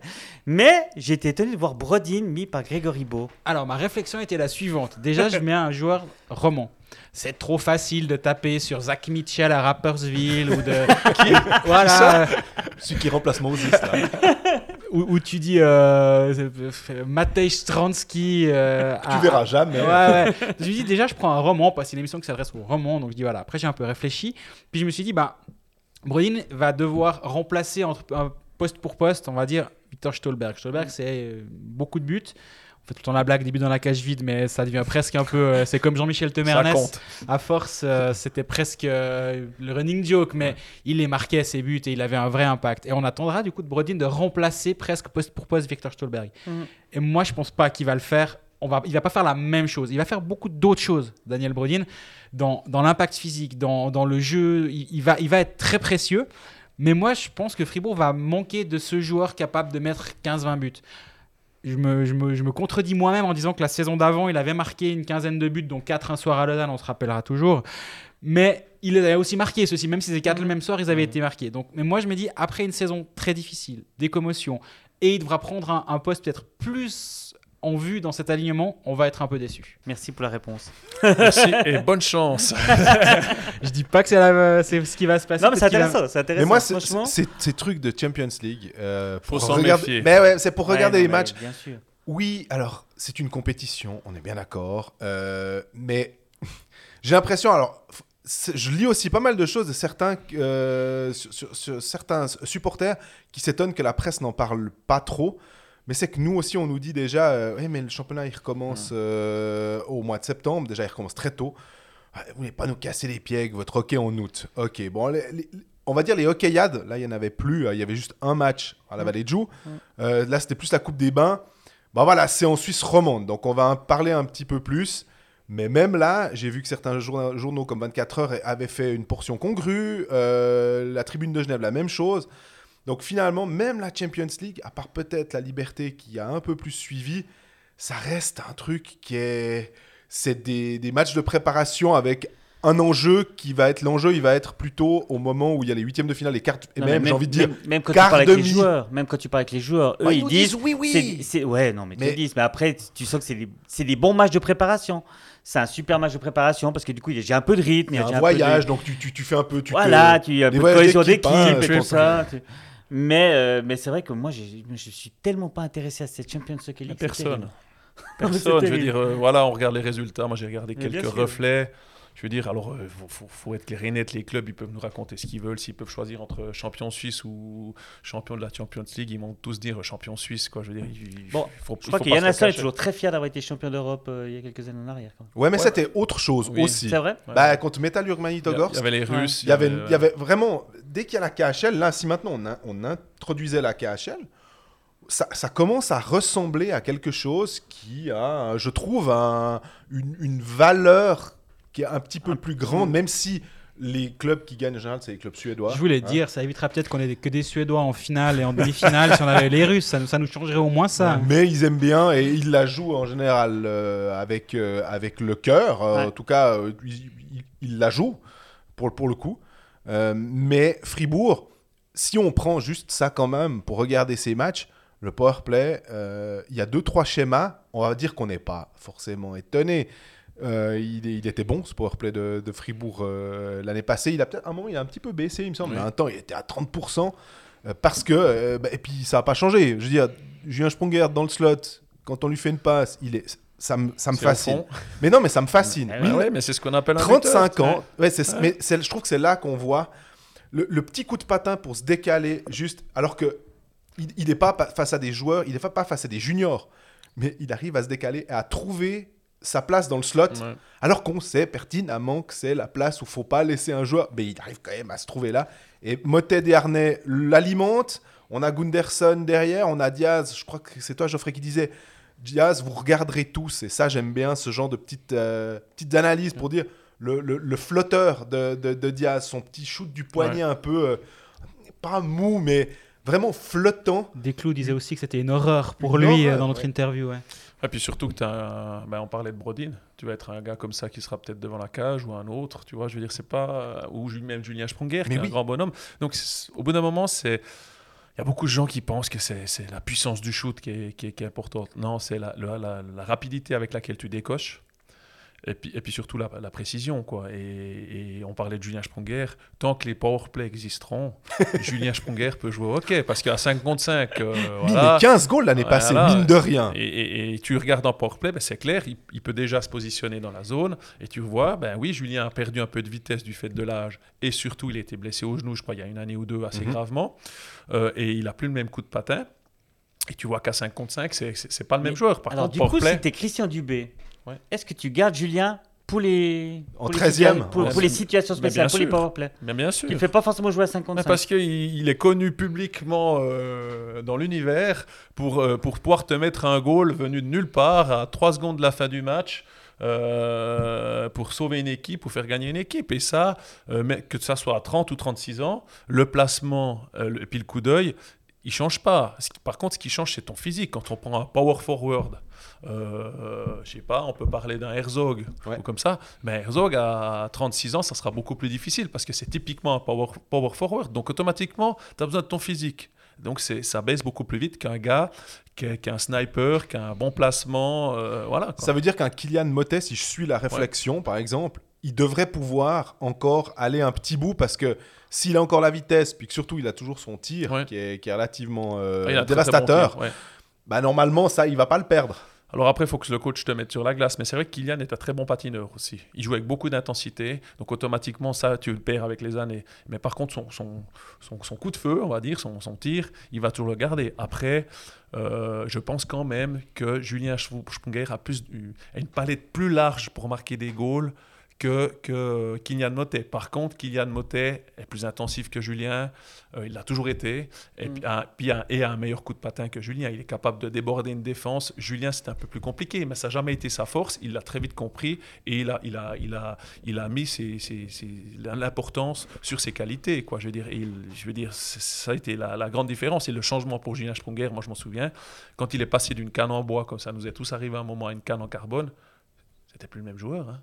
non, mais c'était plus le même joueur. Quoi. Je veux dire, s'il avait des cannes lourdes, moi je m'en souviens, c'était des cannes, ah, je sais plus la marque, mais je veux dire, c'est, ça a fait un immense bond en avant pour beaucoup de joueurs. Ça changeait quoi exactement Ah, entre- le, le poids, le- le- la, la- la- la réaction de la canne est, est- est, je pense, dix fois meilleure qu'une canne fouet un peu Exactement, parce que si vous regardez le ralenti d'une canne quand on shoot, elle plie énormément comme un, comme un club de golf. Quoi. Donc après, bon, bien sûr, c'est du détail, mais Julien a, a vraiment, c'était la grande, grande amélioration de Julien. Il avait cette capacité à marquer des goals, mais aussi quand, euh, quand il y a un changement de canne, euh, il y a beaucoup de joueurs qui ont, passé un ton au-dessus, hein, je dire. T'as déjà joué avec un buteur plus impressionnant que Julien Sprunger? Peter Jax, j'ai pas joué avec, mais j'ai joué contre, qui était vraiment un mec, euh, tout le monde le savait, faites attention. À la Peter ligne bleue, il va- plantait sa tente. Exactement, il va nous en mettre un à chaque fois. Il avait une canne, alors ça c'était totalement interdit, soyons clairs, la courbe était totalement interdite, mais il n'y a personne qui a jamais rien dit. Il n'y a pas Max époque. Exactement, mais il envoyait des boulets, et puis lui c'était toujours en l'air, il se posait pas la question de savoir si tu avais les dents euh, devant ou pas. Et le deuxième qui était terrifiant, c'était Noumeline qui avait un shoot aussi incroyable. Alors lui, il avait tout. Il était explosif, il patinait, il pouvait jouer physique, euh, il savait excellemment bien patiner, en arrière, en attaque.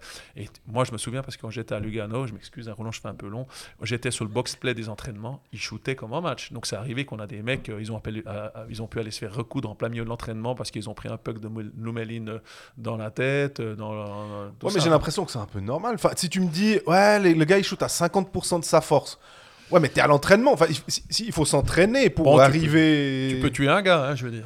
Alors, s'il Oui. s'il tire juste, moi, ça me pose pas de problème. Mais c'est vrai que nous, on n'était pas très contents. Et même les vieux de la veille, quand il y en avait un qui shootait toutes ses forces dans le pied du mec, puis que le mec, il a le pied, euh, opération, opération du pied, puis out pendant six semaines. Donc, euh, voilà, je veux dire, euh, il, faut, être aussi, il faut avoir un juste milieu. C'est comme à l'entraînement. Tu peux pas checker un gars euh, comme en match à l'entraînement parce que tu, tu, peux, tu peux méchamment le blesser. Donc, c'est vrai qu'il n'y a rien qui remplace, comme on l'a dit avant, comme l'a bien dit Roland, les situations de match. D'où la Champions League. Et cette équipe de Fribourg, alors moi j'étais pas forcément le plus optimiste euh, des prédictions d'avant-saison. Vous en pensez quoi, vous? Troisième que l'année passée? Non, je sais pas.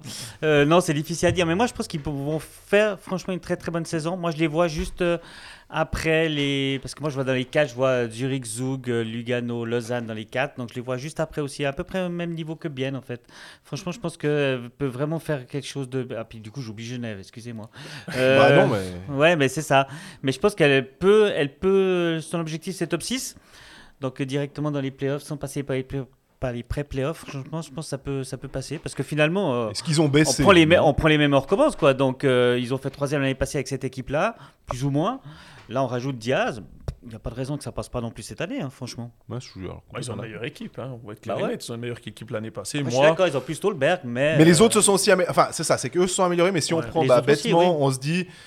Euh, Zouk était déjà très haut. Alors, est-ce que Zouk s'est amélioré en perdant Hoffman euh, et Diaz et Alatalo? Je sais pas, mais ils ont remplacé avec des, des étrangers. ah ouais. Zurich, on, on verra aussi. On pourra peut-être en discuter après. À une Mannschaft euh, pas dégueu. Euh, donc, oui, ils se sont améliorés, mais les autres aussi, finalement. En tout cas, ceux qui sont au-dessus. C'est pour ça. Est-ce que franchement, ils peuvent faire aussi moins bien ou mieux que l'année passée? Je pense qu'ils vont être à peu près dans les mêmes eaux. hein. Donc euh, c'est pour ça qu'on peut raisonnablement les imaginer dans le top 6. bah, juge de paix, ça sera les playoffs. Je veux dire, si Fribourg s'est fait éliminer en playoffs au premier tour, tout le monde va Alors attention, parce que maintenant, comme tu as les pré-playoffs, je te rappelle quand Ouais, même que ceux bon, qui ont été euh, 7e et 8e l'année dernière sont fait éliminer en Je pré-playoffs. m'excuse, mais euh, euh, je veux dire, Fribourg doit, doit passer des pré-playoffs. Et puis, euh, si on, ils veulent dire on a, on a passé une, étape, une étape en dessus avec un Diaz, on a passé un tour de playoff. quoi. C'est-à-dire qu'on finit en, en demi. Autrement, pour moi, avec un Diaz qui vient d'arriver et puis qui a été quand même, on a mis le paquet pour l'avoir, il faut. Il faut il- Tu veux qu'on te rappelle euh, l'aventure de Rappersville Ouais, ouais, d'accord. Mais là, mais Ouais, là, les, ouais, clubs mais le savent. les clubs le savent. Puis moi, vous savez aussi ce que je pense de ces pré-playoffs. Bref, voilà. Moi j'ai une question pour toi, Geoffrey. Ouais, dis-moi. la, on va dire l'état d'esprit fribourgeois où en Mhm. général en playoff on a plutôt tendance à être un petit peu moins agressif. On, a- on l'a vu l'année passée, la saison dernière face à Genève. Ce complexe face à Genève date d'il y a assez longtemps. Il y a assez longtemps, tu étais dans cette équipe. Toi, ce- cette mentalité fribourgeoise où, où on n'a pas l'impression que c'est comme Genève, où Genève, tu as l'impression qu'ils vont arriver deux fois plus fort qu'en saison régulière et Fribourg un, un peu comme en saison régulière. Tu le vois aussi, tu, vois ce mécanisme-là ou c'est juste euh, les journalistes qui, font, qui se font des idées? Non, vous faites pas une idée. C'est- véritable. Je dirais qu'avec euh, Fribourg, on a un petit peu cette. euh, du fait que Fribourg a jamais gagné de titre et puis que, que- que on dirait qu'on a, a perdu deux titres alors qu'on devait les gagner euh, avec Bikov Komutov. On a du mal à se. Comment expliquer ça? On a un petit peu le syndrome.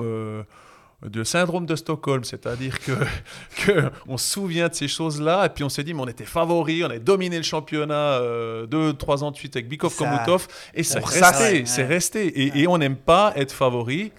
Et souvent, on, on se bloque, alors que quand on est le, le petit Fribourg, et ça, ça vient un peu de ces cantons, euh, ces cantons euh, Périphériques. périphériques, euh, ruraux, euh, comme le Jura, on a un peu la même mentalité. On aime bien être le petit poussé. La. Bienne est un Bienne peu, aussi, joue aussi à ouais. fond sur cette carte-là. Exactement. Et, et ça, et ça fait beaucoup, et ça fait énormément dans le conscient d'une équipe, dans le subconscient d'une équipe. Nous, on a toujours été très performants quand tout le monde disait ils n'ont aucune chance. On a, on, a, on a éliminé Berne, on a éliminé euh, Zurich au premier tour des playoffs. Et souvent, quand on était bien bien placé, c'était beaucoup plus compliqué. On n'arrivait pas à switcher entre, et c'est ce qui s'est passé l'année passée avec Fribourg, entre c'est le championnat, puis maintenant c'est les playoffs. Et ces équipes un, on prend Zurich, on prend maintenant Zug, on prend Genève. Je sais pas pourquoi, du fait aussi de Max Orlet pour Genève, il arrivait toujours à dire maintenant les gars, c'est 10-20% de plus que- qu'en championnat. Et Fribourg doit vraiment réussir. Et moi, je pense qu'ils ont la capacité maintenant avec des arrivées de Diaz, parce qu'on parle sur la glace, mais hors de la glace, ça sera super important à Diaz. Voilà. C'est exactement la question que je voulais te poser. C'est est-ce que Diaz peut changer la mentalité d'une équipe? Est-ce qu'un joueur comme Diaz peut y arriver? Oui, parce que c'est vrai que des fois, euh, des joueurs comme ça, ils ont une aura, euh, ils ont une aura très importante dans une équipe. C'est un mec qui, a une- qui est énormément respecté, que ce soit en équipe suisse ou à Zug et maintenant à Fribourg. Donc euh, c'est clair que quand un gars comme ça, ils doivent pas parler énormément pour euh, quand ils ouvrent la bouche. Généralement, il y a tout le monde qui écoute. Quoi. Voilà.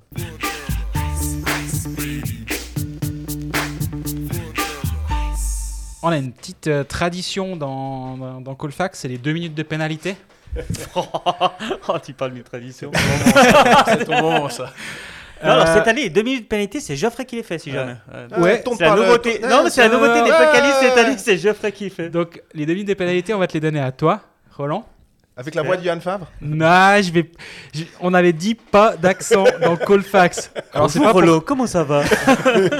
Les invités ont le droit à faire, de faire des accents. On t'invitera une fois, Jean-Fred, pour faire des accents. Elle serait bien une émission spéciale avec que les accents et les imitations de Jean-Fred. euh, Oui, c'est pas mal. oui, oui, oui, je serai en vacances. Spectacle, tu veux dire Donc, les deux minutes de pénalité, Roland, est-ce que tu es prêt? Oui. Je Est-ce que réponds tu par es- oui ou pardon Est-ce que tu es nerveux? Oui.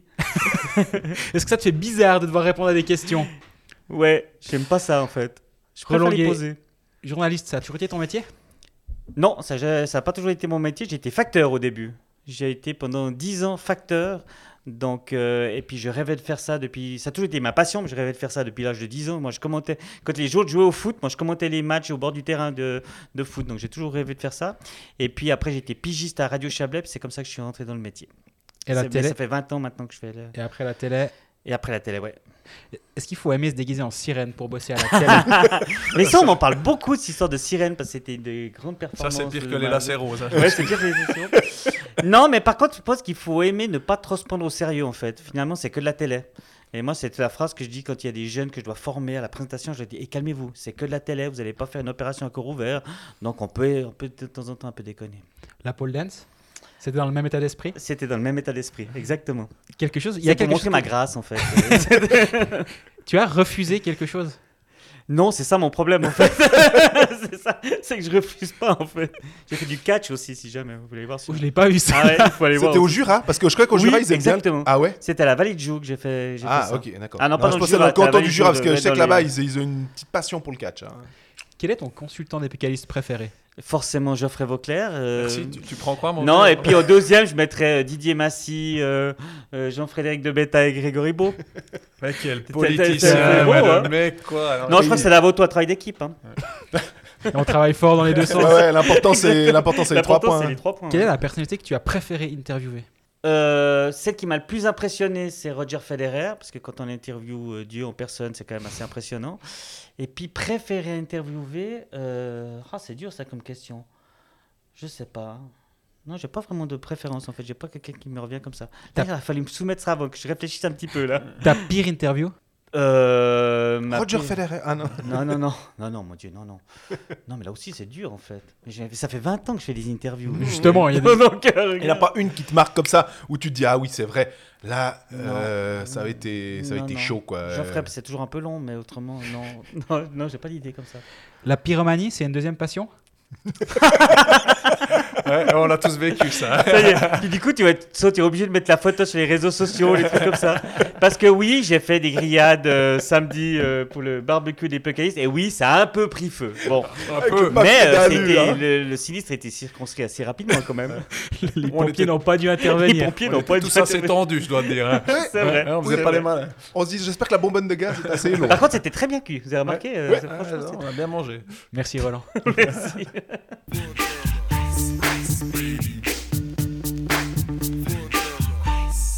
Maintenant qu'on en sait beaucoup beaucoup beaucoup plus hein, sur Roland, on va quand même reprendre le fil de notre euh, de notre histoire et puis parler de Genève. Je crois qu'il y a deux semaines.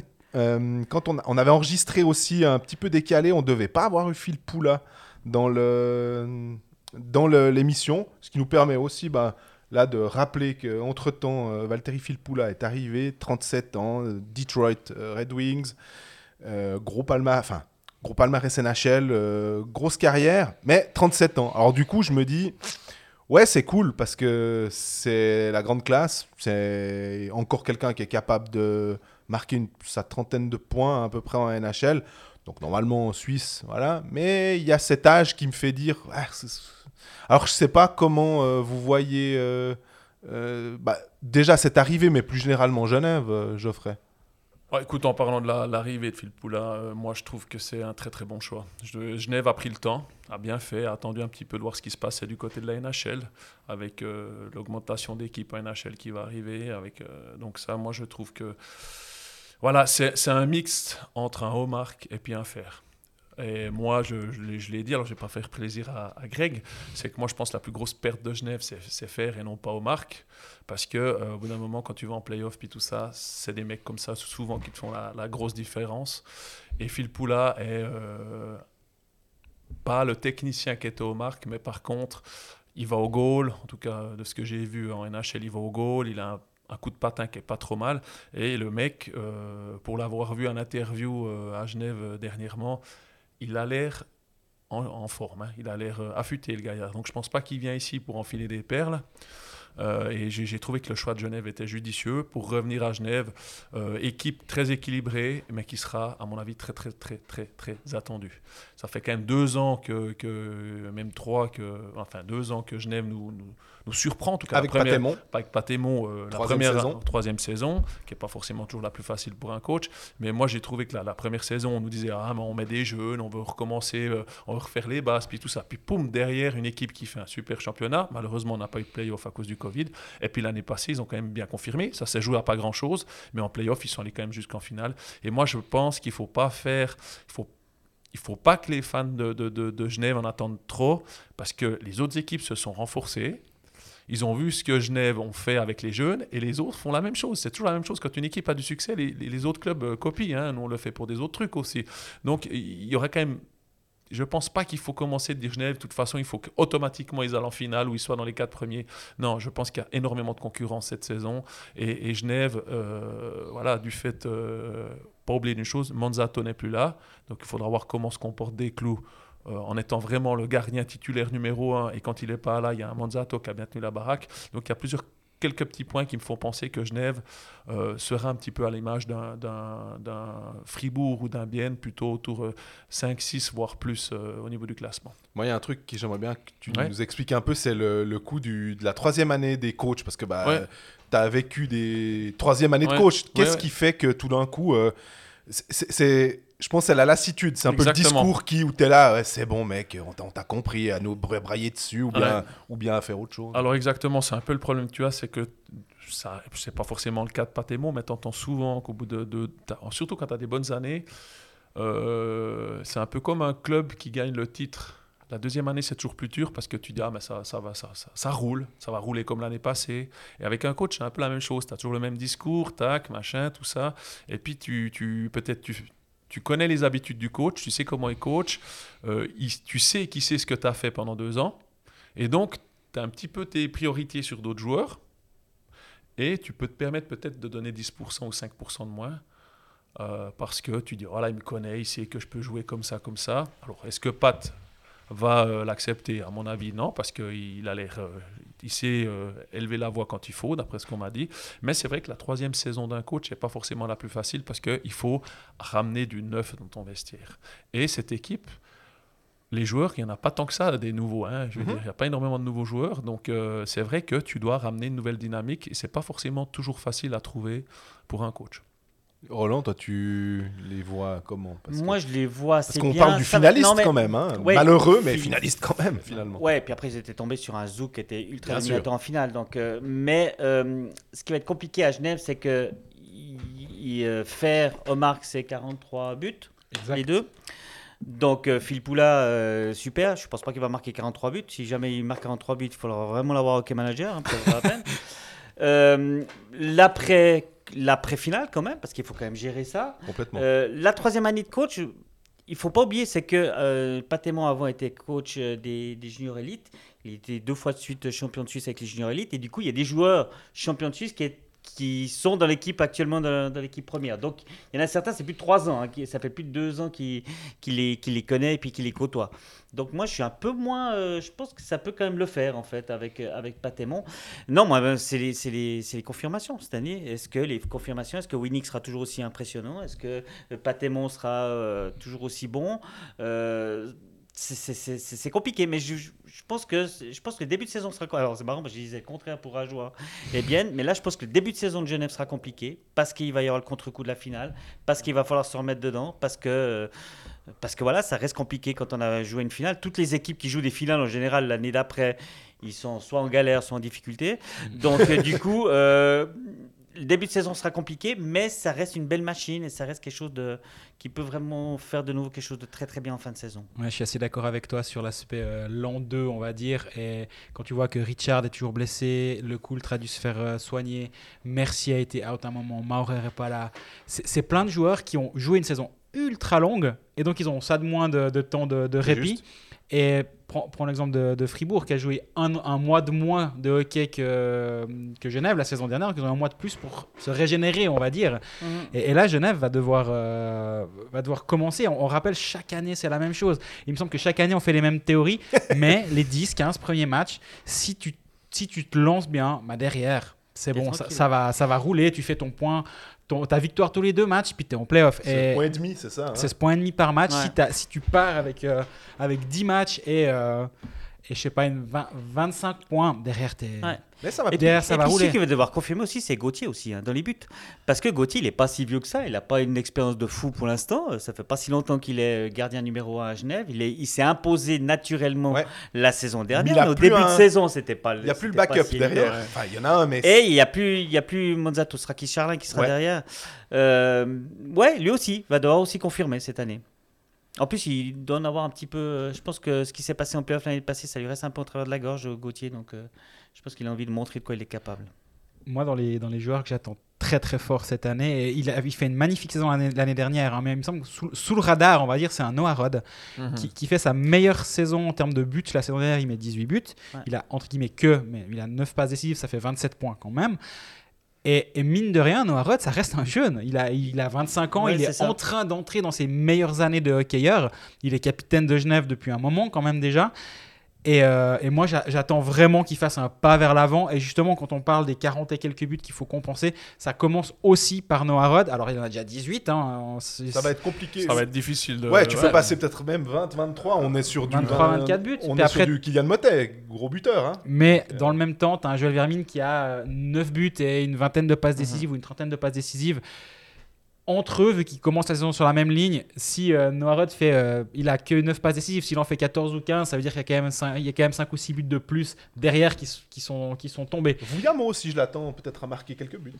Vouillamo, il fait une jolie saison. Là, moi, j'aime bien du côté de Genève et cette année, on verra s'ils sont capables de le faire à nouveau. C'est leur pyramide de formation. Ouais. D'être capable d'envoyer Vouillamo à Sierre pendant une saison, puis de dire Ok, à Sierre, tu vas jouer ce qu'on ce qu'on attend de toi en haut. Et c'est pas, on, on te parque, euh, on parque le jeune en quatrième ligne et puis on lui donne 4 secondes de jeu de temps en temps, puis il est déjà content. Et là, s'ils le font avec un Cavalieri, moi j'aimerais bien voir ce que Cavalieri est capable de faire. Christophe Cavalieri, donc pas Marco, Co, qui avait exactement. signé à Lausanne, le- qui c'est son cousin, ça fait rare. Lui, c'est un grand bonhomme, il est centre, il a 19 ans, il, a tout pour avoir une jolie carrière en- dans ce championnat, mais il va devoir, il va devoir s'imposer. C'est au centre à Genève, il y a du monde. Alors avec Richard qui est blessé, euh, il, il y aura peut-être une place à prendre dans un premier temps. Mais Genève a, su toujours monter ses jeunes et on verra s'ils sont capables de le faire à nouveau cette saison. Alors pour en revenir à Rod, moi je dirais que c'est typiquement le, le- le modèle de joueur euh, moderne qu'on doit avoir. C'est-à-dire que c'est un buteur, mais il sait tout faire. Il est bon défensivement, il est très bon physiquement, il a une intensité en dessus de la moyenne. Euh, c'est un mec, pour moi, qui, qui aurait pu jouer en NHL, quoi, tout simplement. Après, bien, bien sûr que Drafté deuxième tour si dis drafté deuxième tour, ouais, je crois José. par euh, exactement San José. Euh, donc, euh, bah, Genève a eu fin année de le, de le signer 5 ans, ils l'ont mis capitaine. Moi, je, je dirais que si vous vous rappelez bien l'année passée, euh, quand euh, Rod était blessé puis que Rod est rentré dans l'alignement En de Genève, c'était plus la même équipe, hein, je veux dire. Et ça, moi, je, je, euh, je veux dire, c'est un joueur. Alors, j'aimerais pas jouer contre lui parce qu'il est très très physique, mais c'est un des premiers joueurs que je prendrais dans mon équipe. Il est un peu aussi à l'image d'un d'un le- l'attaquant euh, qui a été signé 8 ans là, à Berne. le- Chervet. Chervet, c'est un peu le même style, je crois, ouais, ouais. 7 ou 8 ans.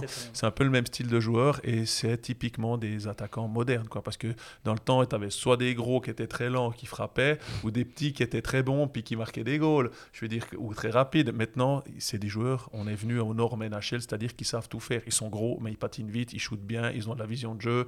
Euh, voilà, donc euh, non, non, ça, c'est, c'était le, le, le, le- Il me semble que c'était aussi un point qui a fait que Genève est devenu ce qu'il est maintenant.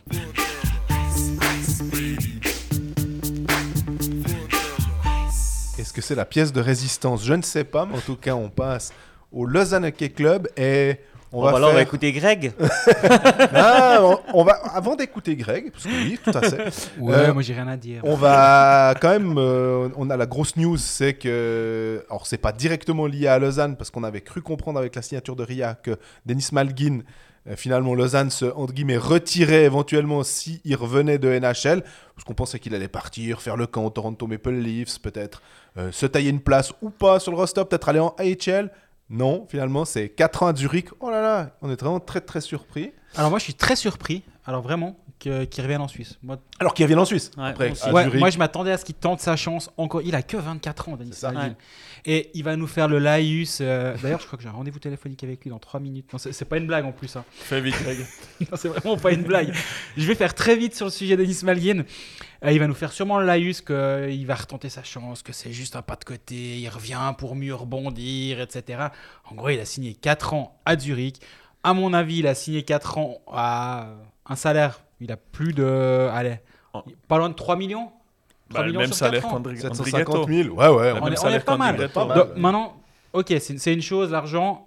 Après, quand on te dit, euh, ouais, bah, viens signer euh, pour 700 000 dollars en NHL, mais en contrat euh, two ways avec 80 000 dollars si on te renvoie en AHL, c'est quand même difficile. Tu parlais de l'argent avant pour les joueurs. Ouais. À un moment, tu as, 10 ans pour faire, ta, pour faire ton argent, 15 peut-être Mhm. si tout se passe bien. C'est difficile de repartir Ah, en arrière. Moi, je pense le, le pas de côté, ça marche jamais. On mais est il me semble que d'accord. ça marche jamais, non Franchement, euh, le pas de côté, oui, je viens et puis on verra bien, machin.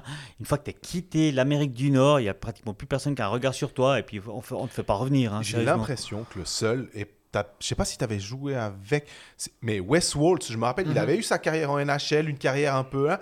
Il était venu en Suisse, il avait été brillantissime. Il avait pu repartir et il s'était imposé. Il avait gagné le, le prix soit du meilleur attaquant défensif, soit Le le meilleur Most attaquant défensif. Ah, J'ai joué avec lui. Et Il a c'est joué à Zug. des seuls trucs, et c'est pas un Suisse, Ouais, un, étranger qui Ah était ouais. revenu, qui avait décidé de faire un petit pas en arrière et qui était reparti et qui avait été dominant. Avant de venir sur Westworld, il y a quand même un genre, il- c'est pas pareil, c'est pas le même cas, mais Mark Streit Ouais. fait quand même ça, où il va en Amérique du Nord, il joue aux Grizzlies de l'Utah, sauf Ouais, erreur, juste. en IHL ou quelque chose comme ça, j'ai pas la fiche sous les yeux, mais quelque chose du genre. Il va là-bas, il se casse un peu les dents, il revient à Zurich, et là, il part et il fait sa, la carrière. Et lui, je pense que c'est un des seuls qui a vraiment réussi à faire ce pas de côté et il est reparti. Mais depuis, euh, j'ai pas d'autres exemples. Suisse, et effectivement, l'exemple de Westwood, c'est excellent. J'ai pas d'autres Suisses qui ont fait ce, ce deuxième saut là-bas. Westwood vient de là-bas, c'est peut-être aussi plus facile. Complètement. On, on te regarde peut-être plus facilement que le Suisse qui euh, est confortable dans son pays. Il a fini capitaine à Minnesota, lui. Ouais. faut pas oublier une chose, il y a des augmentations d'équipe aussi. Ça a, fait, ça, ça a aidé grandement aussi à ce que des gars comme ça, bon, il était vraiment bon, il n'y a aucune discussion. Euh, il était un peu spécial, un petit peu égoïste, je dois dire.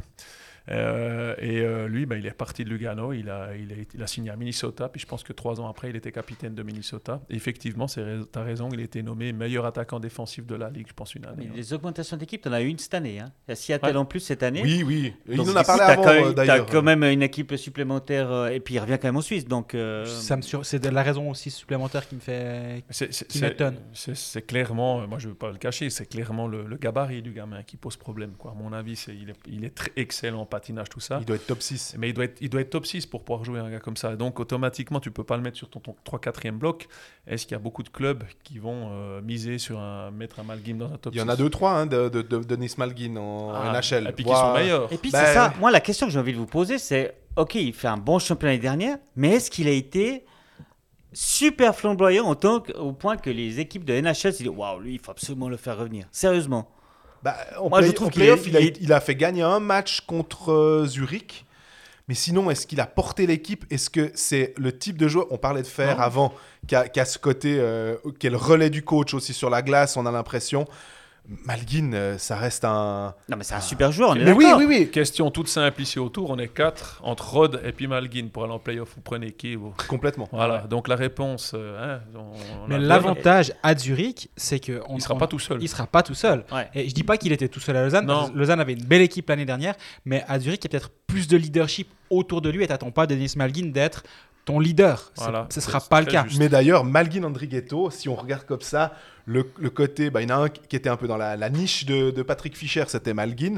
Andrighetto, parti en KHL, puis finalement il revient à Zurich, puis là aussi en NHL, il n'a pas forcément été jusqu'au bout du truc. Et pourtant, euh, à Colorado, euh, je crois qu'il avait des, il était pas mal placé. Il était à deux doigts vraiment de s'installer. Mais euh, ouais, puis finalement, il- un moment, pff, on sentait le gars qu'on avait un peu marre. Quoi. Mmh. Et Ouais, c'est vrai. et, et ça, et, et il vient en Suisse, il, il vient dans son cocon zurichois, il s'est fait tatouer un, un bout de la ville de Zurich sur le corps. Donc c'est vraiment... euh, Ah bon? voilà, on a compris que c'était euh, c'était son club et tout. Ouais. Mais voilà, on sort pas un Zurichois de Zurich. Je crois une fois Greg disait, c'est le truc le plus compliqué. On- Quand un moment, quand Chris Baltisberger a été sur le marché, les clubs étaient intéressés. Et puis finalement, tu te rends compte que... C'est Faut- très faut rare mettre- qu'il y en a un qui sort de là-bas, effectivement. faut mettre plus que finalement faut mettre plus que 50 ou 100 000 Mhm. pour arriver à sortir le gars de, de la banlieue parce que le mec il se dit non mais moi, Et, ils matchent. Zurich, généralement, match les offres. S'ils veulent vraiment un joueur, ils matchent l'offre de l'équipe euh, de l'équipe euh, qui veut en- engager un, joueur de Zurich. Et surtout, ils savent que s'ils laissent partir un talent, c'est comme Berne. Ouais. Tu sais que ton talent, normalement, il va revenir à la maison tôt ou tard si, si, si vraiment il explose. Ah ouais. Moi, je m'attendais à Muller qui part de, de Berne pour aller à Ambry pour se développer. Je m'attendais à ce qu'il revienne à Berne. Bon, bah, du coup, ça s'est pas fait. Il est à, il est à Zug désormais. mais que pour une année peut-être que Mais voilà, mais, mais que pour une année, comme tu le dis. Et, et Vermin, bah, il a passé à Lausanne, il est parti à Genève, mais tôt ou tard, il revient. Alors je pense que Berne aurait aimé qu'il revienne bien avant. Alors là, Ouais, là, ouais, il y a ouais. quand même eu un petit, il y a eu un détour. Mais ce genre de joueurs-là, si- s'ils explosent, ils reviennent toujours à la maison. Bah Et- alors, et, ces Christophe clubs Berti. Euh, Christophe Berti, bah, quand tu disais Mais ça, c'est la grosse question, Christophe Berchi. Origine fribourgeoise, mais il n'a jamais, en parent junior, joué à Fribourg, je crois, qui est, on dirait presque plus bernois. Et Ouais. là, il y a beaucoup de discussions, hein, vous le savez mieux que moi, autour de Christophe Berchi. Moi, j'adore, hein, et je sais qu'il y a beaucoup d'équipes qui l'adorent. Qu'est-ce qu'il va faire, quoi? Qu'est-ce qu'il va faire Greg Moi, je serais, parlait il y a deux semaines quoi moi, je serais Tu lui surpris qu'il reste à Lausanne, honnêtement. Ouais, Je prends, je prends le- la position de me dire que euh, Christophe va pas rester à, à Lausanne pour Ah ouais, c'est diverses typ- raisons. C'est typiquement le cas où le fait qu'on enregistre 48 heures avant la- le moment me, me- me met très mal à l'aise.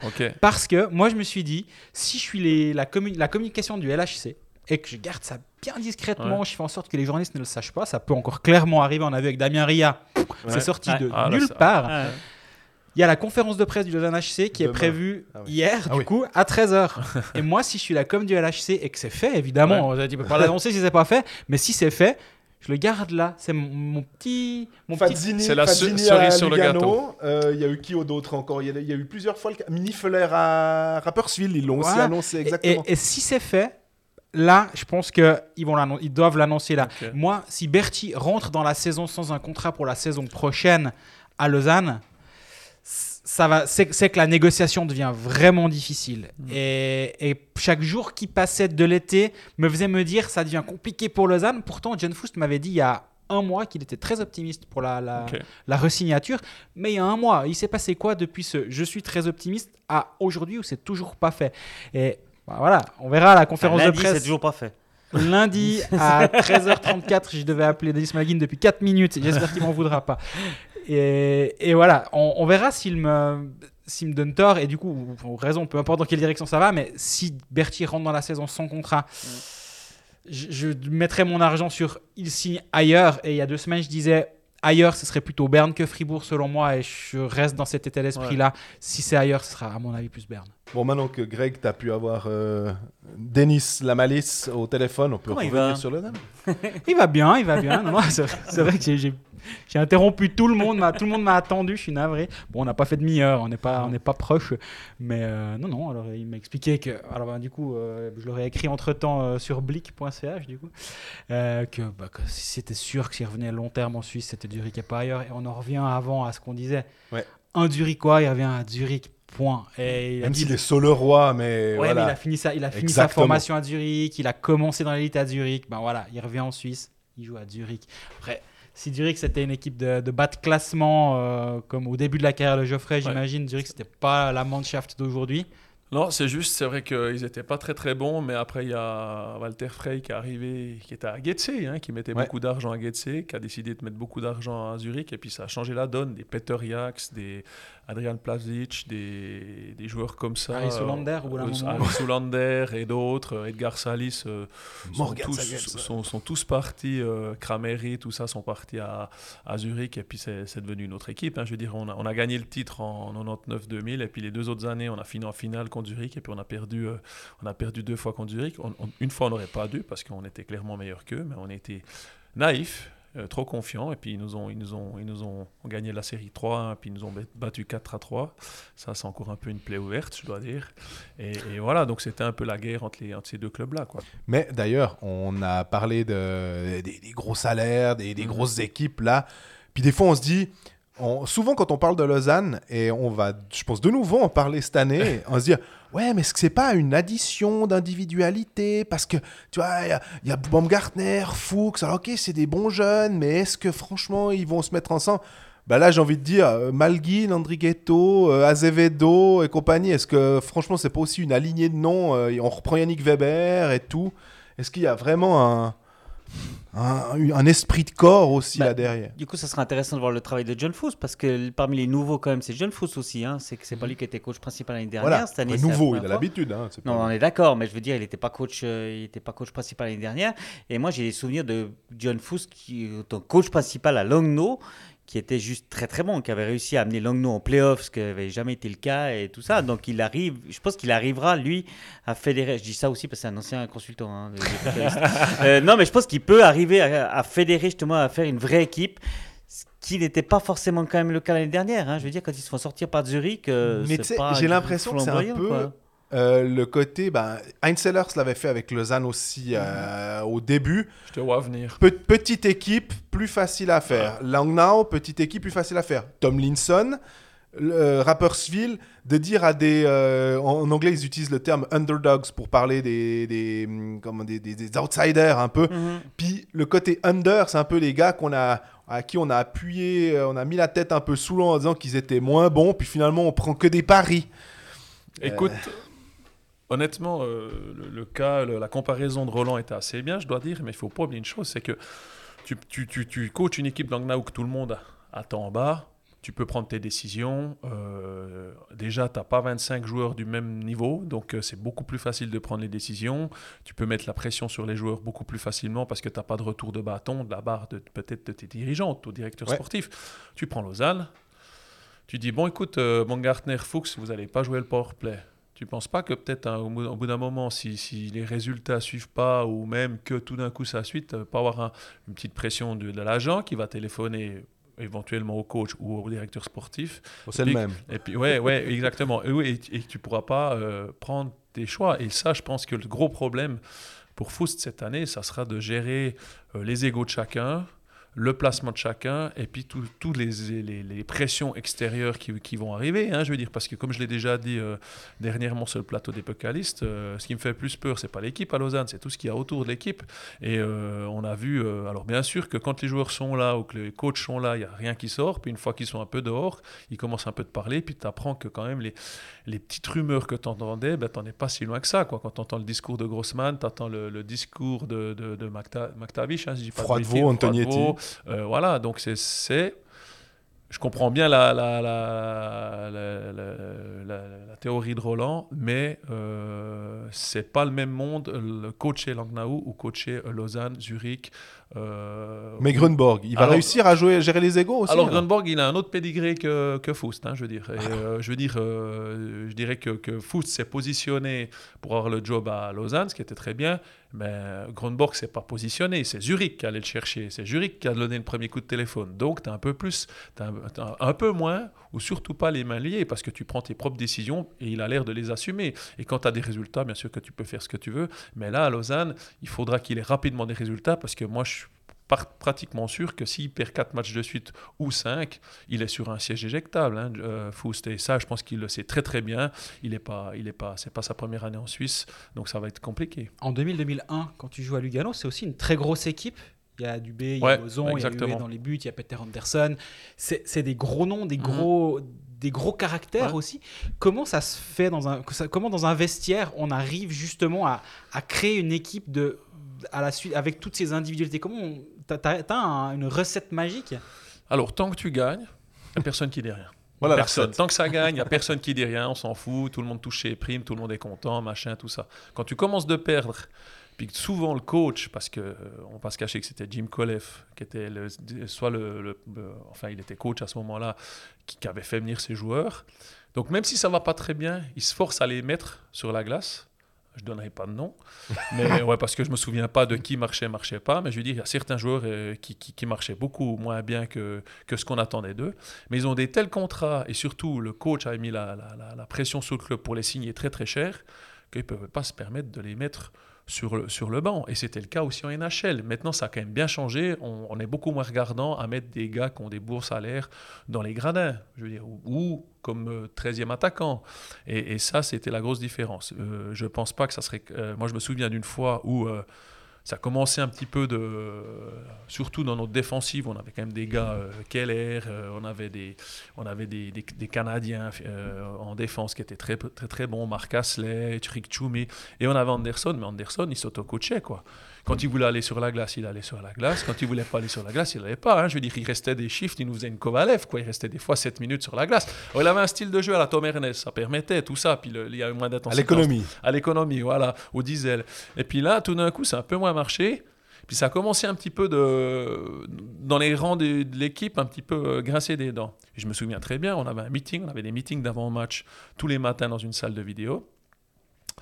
Et euh, Jim Colef dit Ah, j'ai entendu que, non, à tout le monde en anglais, parce que toutes les, théories étaient en anglais, c'est une anecdote assez sympa, vous verrez. Il dit euh, Il paraît qu'il y en a qui sont pas très contents que Peter Anderson il joue euh, 30 minutes par match, qu'il fait ce qu'il veut, puis tout ça. Il dit Attendez, je vous montre un truc. Il met une cassette vidéo. En ce temps-là, c'était des VHS, si vous vous en souvenez. Bonjour, bienvenue à vidéo. Codefax. Voilà, exactement. Il met une cassette vidéo où tu vois Anderson qui fait des moves incroyables pendant les matchs, qui bat un gars, deux gars, qui marquent des goals. Il arrête la vidéo puis il dit Le jour où vous êtes capable de faire ça, vous jouerez plus. Point à la ligne. Il n'y a plus jamais de discussion, quoi. Donc voilà, ben des fois, il faut, il faut, il faut, il faut Ouais, trancher mais est-ce que c'était pas pris un peu euh, out of context Peter Anderson où on prend que des bonnes séquences? Bah oui, Finalement, les sûr. 15 fois où il perd le puck, ah bah tiens, il y avait pas là. Non, mais, c'était de la politique. Hein, Je veux dire, euh, tu, tu peux regarder en dehors du hockey, il y en a qui sont très très bons pour ça. Dès que ça, que c'est un truc négatif, ils potent très très bien en, en- en touche. Puis quand ça les concerne, ils te parlent de ça pendant deux heures. Quoi. Et c'était totalement ça. Et c'est peut-être aussi pour ça que quand on a perdu les deux finales contre Zurich, c'est à cause de choses comme ça. Parce que certains avaient des passes droits que d'autres n'avaient pas. Et c'est le pire truc que tu puisses faire dans un sport d'équipe. Et, et- et c'est surtout ce qu'ils devront faire attention euh, à, à- à Lausanne cette saison, quoi, tout simplement. Est-ce que tu penses aussi que certains, on a cité euh, les noms, on a entendu hein, Dubé, euh, Boson, je pense Ouais. aussi pas mal à un Boson de me dire, est-ce que lui, en tant que joueur star, acceptait beaucoup plus volontiers parce que dans son caractère, il pouvait tout d'un coup devenir un bosseur sans trop de problèmes, puis dire, moi, ok, je suis un très bon joueur qui va marquer beaucoup de points, mais j'accepte complètement de me mettre au service de l'équipe et finalement, ça rendait la chose plus simple. Alors Boson, tu pouvais rien dire parce que c'était un mec euh, qui donnait toujours le 110%, qui avait, qui, qui s'il pouvait pousser un puck avec les dents dans la cage, il le faisait même en se faisant arracher la tête, quoi. Dubs, c'était, je me souviens, Dubs, euh, je pense qu'il doit s'en souvenir aussi, quand il est arrivé à, à Lugano, c'était la grande star qui arrivait, qui avait joué en junior, euh, qui, avait joué, qui avait été élu meilleur joueur des juniors majeurs, qui a été drafté par New York, New. York en deuxième tour, Ouais. qui avait, jou- qui avait pas joué à New York à part quelques matchs, mais quatrième bloc. Donc t'imagines bien qu'en ce temps-là, c'était pas facile. Mais je veux dire, quand il est arrivé sur la glace à, à Lugano, moi j'avais joué contre lui quand j'étais très jeune, il était déjà très dominant à ce moment-là. Euh, et euh, il arrive, tu, tu vois le mec, il, il volait sur la glace. Il était bon vraiment, il, voilà, Dubs. Mais il avait énormément de pression parce que bien sûr, il avait un contrat à hauteur de son, de son, de son, de son talent. Et je me souviens que les 4 ou 5 premiers matchs, alors qu'on avait gagné des matchs, il avait, il avait, il avait pas fait de points. Et le mec, il avait ragé dans le vestiaire, quoi. Alors qu'on avait fait des bons résultats. Et maintenant, peut-être que ça serait plus possible parce que voilà, je veux dire, euh, la mentalité a changé. Mais ça t'explique un petit peu des fois. Alors après, il a aussi changé sa mentalité. Il a gagné des titres avec Berne, aucune discussion. Mais quand il est arrivé, voilà, il, il voulait montrer que c'est tout à fait normal. Et puis, euh, ouais, c'est clairement, je m'en souviens très bien dans le vestiaire, il avait cassé sa canne en arrivant, puis il était parti euh, direction des toilettes. Et, et- et alors qu'on avait gagné les matchs, parce que Christian supportait pas de ne pas avoir fait de points, quoi. Mais il était jeune, il avait, il avait 21 ans aussi, quoi, je veux dire. Moi, c'était réglé, quoi. Je préférais quand on gagnait des matchs, parce que des points, j'en faisais de toute façon beaucoup moins que lui, quoi. Si on revient à Lausanne, Roland, t'en penses quoi de cette équipe? Non, mais c'est super il, faut, dur. il, faut, il faut te jeter. Ouais, ouais, non, mais c'est super dur parce qu'une nouvelle fois, c'est. sur, sur hein, le part papier. Ouais. Non, mais sur le papier, ça le fait. Bah Franchement, ouais. ça le fait super bien sur le papier. Mais est-ce qu'il y aura la chimie qui va bien se faire? Est-ce que, comme dit Geoffrey, est-ce que les petits soucis externes qui pourraient toucher le, club pourraient euh, infecter l'équipe C'est tellement compliqué, Lausanne. Mais ça fait, moi, ça fait des années que je suis Lausanne, puis ça fait des années que c'est compliqué en fait avec Lausanne quand même. Chaque année, en fait, au début de saison, on se dit, c'est- ça, ça va bien, mais tu vois, d'un coup, euh, si jamais ils ont des petits problèmes, euh, ça peut, ça peut, ça peut, ça peut foutre un peu le bazar et tout ça. Donc Mais il faut du bazar, non? Il faut qu'il faut qu'il y ait un peu c'est cette- c'est doute Justement tradition à. Lausanne. Non, mais, Non, mais je dis, non, on a l'impression que c'est traditionnel à, à Lausanne. Lausanne, il faut- ouais. Il y a Ouais. du remous. T'arrives pas, tu te dis calme plat. euh, C'est pas le- possible. Ça ne bouge plus. L'eau c'est est d'ailleurs- calme. c'est même très drôle parce que l'année dernière, justement, on pensait qu'on avait vécu un été plutôt tranquille, puis à la fin, il y a l'espèce de psychodrame avec Vermine et machin chose. C'est Lausanne. Non, mais c'est vrai, ça, on n'arrive pas. Il se passe toujours quelque chose à Lausanne. Alors, du coup, pour nous, les journalistes, c'est bien. hein. Greg, il se régale. Euh, C'est pour ça que je plaisantais au début euh, sur on va demander l'avis à Greg parce que les journalistes, euh, c'est assez cool parce qu'il y a plein de trucs à faire sur Lausanne. Mais c'est Lausanne. Après, euh, je pense que Lausanne va quand même devoir faire des bons résultats parce qu'il y a quand même des personnes qui mettent de, de l'argent, beaucoup d'argent. C'est les 100 ans du club l'année prochaine, hein, 2022. Ouais. Je suis pas sûr que les actionnaires, ça les intéresse beaucoup, ça. Non, Mais, non, bien euh, sûr, bien non, sûr, tout à fait raison, mais Non, non, mais- l'historique. Non, quand mais même. ouais, mais du coup, ils mettent beaucoup d'argent, puis à un moment donné, ils ont, ils ont envie que- qu'il se passe quelque chose, en fait. Donc, euh, la pression va devenir très forte également sur l'équipe. C'est- On met beaucoup d'argent, on a envie d'avoir des résultats. Ce qui s'est passé avec Zurich l'année passée, c'est gentil, les gars. On va pas leur faire chaque année, ça. On va essayer de faire un petit peu mieux cette année. Donc, du coup, ils auront beaucoup de pression, nos amis lausannois. Tu disais, Jean-Fred, justement, elle est bonne, cette défense euh, Sur le papier, ouais. Moi, je commencerai par dire ils ont déjà de bons gardiens. Oui. Ils ont un duo qui a été extraordinaire l'année passée. C'était une des raisons du succès de Lausanne. On avait justement, on parlait beaucoup de Malguin, de, de ses, de ses solos, de, de son patinage. Il était hyper flashy. Mais derrière, ça tenait sacrément la baraque et ça commençait par euh, le duo Stéphane Boltzhauser. Mais comme tu dis, la défense est bien. Maintenant, il y a deux défenseurs étrangers. Il y a cinq étrangers engagés, mais c'est un des clubs qui n'a pas le droit à cinq étrangers. Donc, tout en. euh, Barberio arrange un peu l'histoire en étant absent pendant les six premiers matchs. 5, non? 5. Ouais. Mais derrière, euh, il va falloir faire un choix entre les deux, j'imagine. Toujours est-il que c'est solide. Alors, il y a Frick, Elner, euh, Glauser, la nouvelle recrue, hein, on- ah, Gernat ou Barberio, parce qu'on va partir du principe qu'on va plutôt choisir un des deux, mais peut-être qu'on va se faire euh, avoir. Il y a encore Marty derrière, il y a encore Genadzi. J'allais dire, t'oublies Genadzi. Voilà. Et et il y a encore Kruger qui, qui est quand même là pour euh, faire un peu le, le huitième finalement défenseur. T'oublies Genazi, c'est euh, c'est un volontaire ou bien euh, Non, j'ai dit Genati. Non mais justement, non mais je me pose la question parce Bah, que parce que, parce que c'est la question qui se pose par rapport à Joel parce que en dernière fait. année de contrat. C'est ça, dernière année de contrat. Puis que visiblement il était On- proposé à d'autres clubs. On a, on a le sentiment qu'il est pas voilà que Lausanne ne va pas faire des pieds et des mains pour le Mais garder. ça, bah, moi, euh, pour moi, ça, euh, c'est une erreur. C'est parce que Lausanne, qui déjà lutte un peu pour avoir une histoire, finalement, en, en- en National League, quand tu as un, un Genadzi, parce que tu as perdu Antonetti, tu as perdu Froidevaux, puis ces gars qui étaient là dès le départ de la ah, des montée. figures, des figures du club qui sont partis. hein. Et en plus, il parle français, il, Ouais. il a, il a un attachement euh, particulier, euh, familial aussi avec euh, la région, et là, tu, tu le gardes peut-être pas. Je trouve ça hyper dommage, en fait. Mais c'est le business. C'est malheureusement c'est c'est business is business. Et là, je trouve ça. Ouais, justement, on en parlait tout, tout à l'heure avec euh, avec euh, avec Gaëtan, ah, justement, qui revenait au club et tout ça. Je pense qu'à Lausanne, ça, on s'en fout un peu en fait. On voit les statistiques, on voit les résultats, et puis on voit le budget également, parce que Joël n'est pas forcément l'un des joueurs les moins chers euh, de, de l'équipe. Mais maintenant, presque, hein, ce serait un des défenseurs. Pratiquement un des défenseurs les moins chers. Ouais. Ouais. C'est vrai? Ouais. Mais ouais, moi je trouve ça. Enfin, ouais, Joël, déjà, il aurait dû être capitaine l'année dernière. hein, Complètement. euh, à la place de. de On se rappelle hein, hein, qu'il y avait eu, clairement. euh, on avait un peu Euh, eu l'explication. d'ailleurs- Ouais, c'est ça. D'ailleurs, euh, je crois qu'il était vraiment pressenti à un moment donné pour être capitaine. Finalement, c'est Barbero qui avait été capitaine. Moi, je comprends pas qu'on mette de côté un joueur comme ça. Quoi. Franchement, avec tout ce qu'il a apporté pour le club, tout ce que- le talent qu'il a, ouais, je comprends pas. Bah, Ça m'énerve. Il faut En fait, comprendre. ça par- m'énerve en fait. faut ouais. comprendre par le fait que les gens qui ont pris la décision sont, sont des gens qui sont arrivés il y a très peu de temps, qui n'ont pas un historique sur le club.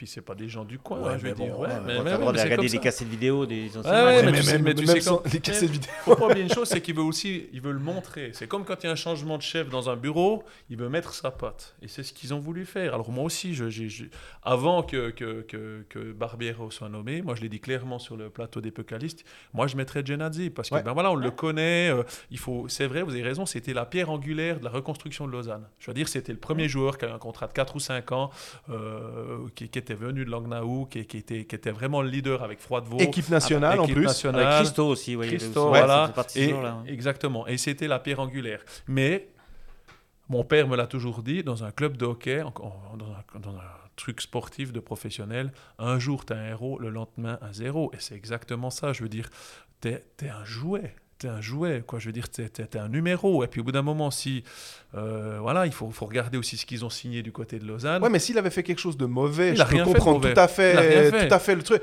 Mais là, il fait encore une saison Bah à, oui. à- à quasi, je sais plus, à une trentaine de points, je crois. Donc, Mais c'est le seul qui a qu'un contrat d'une année encore. Ouais. Les autres, ils ont des contrats de 3-4 ans, donc il se dit, ben l'autre, autant essayer de l'échanger, il peut avoir quelque chose en retour, que ne rien avoir. Donc, moi, ça me pose un problème parce que j'aime bien Jenach, puis je pense qu'il faudrait le garder. Mais d'un autre côté, je, je peux comprendre le, raisonnement de Svoboda qui se dit, de toute façon, on va sûrement le perdre, peut-être. hein. Donc, autant pas prendre de risque et puis l'échanger contre un autre, un autre joueur, parce que Svoboda, c'est ce qu'il a fait plusieurs fois en essayant d'échanger des joueurs. Alors, pas toujours à l'avantage de Lausanne, on est d'accord. non, mais je trouve qu'alors, on a, si on reprend l'année passée, il, il est, on, on a pu être critique sur ça. Même, je le mettais dans la, en tribune au, au Pécaliste. La gestion, on va dire, humaine du truc, mais si on reprend les trades et qu'on a Nodari, Mar- Marty, c'est pas mauvais pour. Lausanne. Il, Ouais. il a, il a réussi à mettre du poids, à amener quelque chose. Euh, Boson, Douai, euh, ok, tu perds Vermine et Moy, mais finalement, quand tu as trop de profils, d'avoir des profils de gratteurs. Il n'y a pas grand chose à, à les, à les gueuler, de récupérer Maillard, qui est aussi un junior du club. Donc finalement, moi c'est ça. Tu essaies d'avoir une, une identité. Tu prends des francophones en te disant il faut des francophones à Lausanne pour qu'on crée ce truc. Puis quand tu dois signer peut-être ton Genadzi qui est là depuis longtemps, euh, t'es hésitant. Bon alors j- j'avoue que tu essayes de créer une histoire ou un truc autour de ça et finalement tu Non, fais mais un peu le aussi, contraire. moi, ce qui m'énerve aussi, c'est le message que tu envoies aux joueurs. C'est-à-dire que euh, on sait que pour l'instant, ils l'ont pas signé, ils sont pas en train de le signer, mais surtout, on entend parler. Alors, bien sûr, c'est pas le club qui va communiquer officiellement, mais on entend parler que Genazi est sur le marché, qu'il a déjà été proposé à d'autres clubs. Ajoie a dit non. Euh, je vois, dis non. non, mais je veux dire, quand tu es joueur, ça fait des années que tu t'es investi pour ce club, ça fait des années que, t'es- que, t'as- que tu mouilles le maillot, et c'est moins qu'on puisse dire avec Joël, justement pour ce club. Et que t'entends dans les journaux, tu lis dans les journaux, ah bah il a été proposé à tel club, il a été proposé ça. franchement, euh, c'est pas super motivant. Quoi. Je veux dire, est-ce que tu as vraiment envie de continuer à mouiller le maillot pour un. pour, Ça s'est euh, déjà passé, exemple, ça exemple le plus fla- flagrant. L'année passée, euh, Lausanne a essayé d'échanger euh, Christophe Berthier Mhm. contre Adgeb. Mhm. Et là, on dit qu'on veut leur signer. Ouais. Ouais. Donc, je veux dire, vous voyez, c'est c'est ça peut-être la, la, la- la gestion à moyen long terme est un peu bizarre. Après, moi, je garderai tout de suite Gena- Genadzi dans mon équipe. Lui il veut apparemment s'en séparer. C'est voilà, c'est sa décision. Ouais. Je pense que Genadz aura aucun problème à se trouver un club. Ah, Alors ça, non. je- ça, j'en- doute aucunement. Mais, mais voilà, et moi, c'est c'est- c'est ça. quoi. Donc, ce qui me gêne, c'est pas l'idée qu'ils veulent euh, laisser partir Genadz ou l'échanger. C'est qu'un jour, c'est comme ça, puis le lendemain, c'est totalement différent. Et c'est pas le premier cas qu'on a eu avec, euh, avec Berchi. Euh, Il y a eu plusieurs joueurs où on a Corey Emerton, on s'est dit, il va pas le garder, tac, contrat de deux ans, Ouais. des, des choses comme Mais ça. même Grossman, on se dit, Grossman. ah, tiens, Ouais. Étienne Froidevaux, on apprend que finalement, il a, Ils ont fait une offre. dès qu'il signe à Bienne, ah, mais il lui Ouais. avait reproposé Ils un contrat. offre, ouais. Grossman, ils lui ont reproposé un Ah. contrat derrière. Donc, est-ce que c'est un peu son, son côté euh, euh, boursier? Il essaye de pas. jouer un peu le truc, puis finalement, il se dit, non, je te veux plus. Peut-être que comme ça, ça va faire baisser le prix. Puis finalement, le joueur. c'est- Moi, c'est ce côté aussi en Suisse.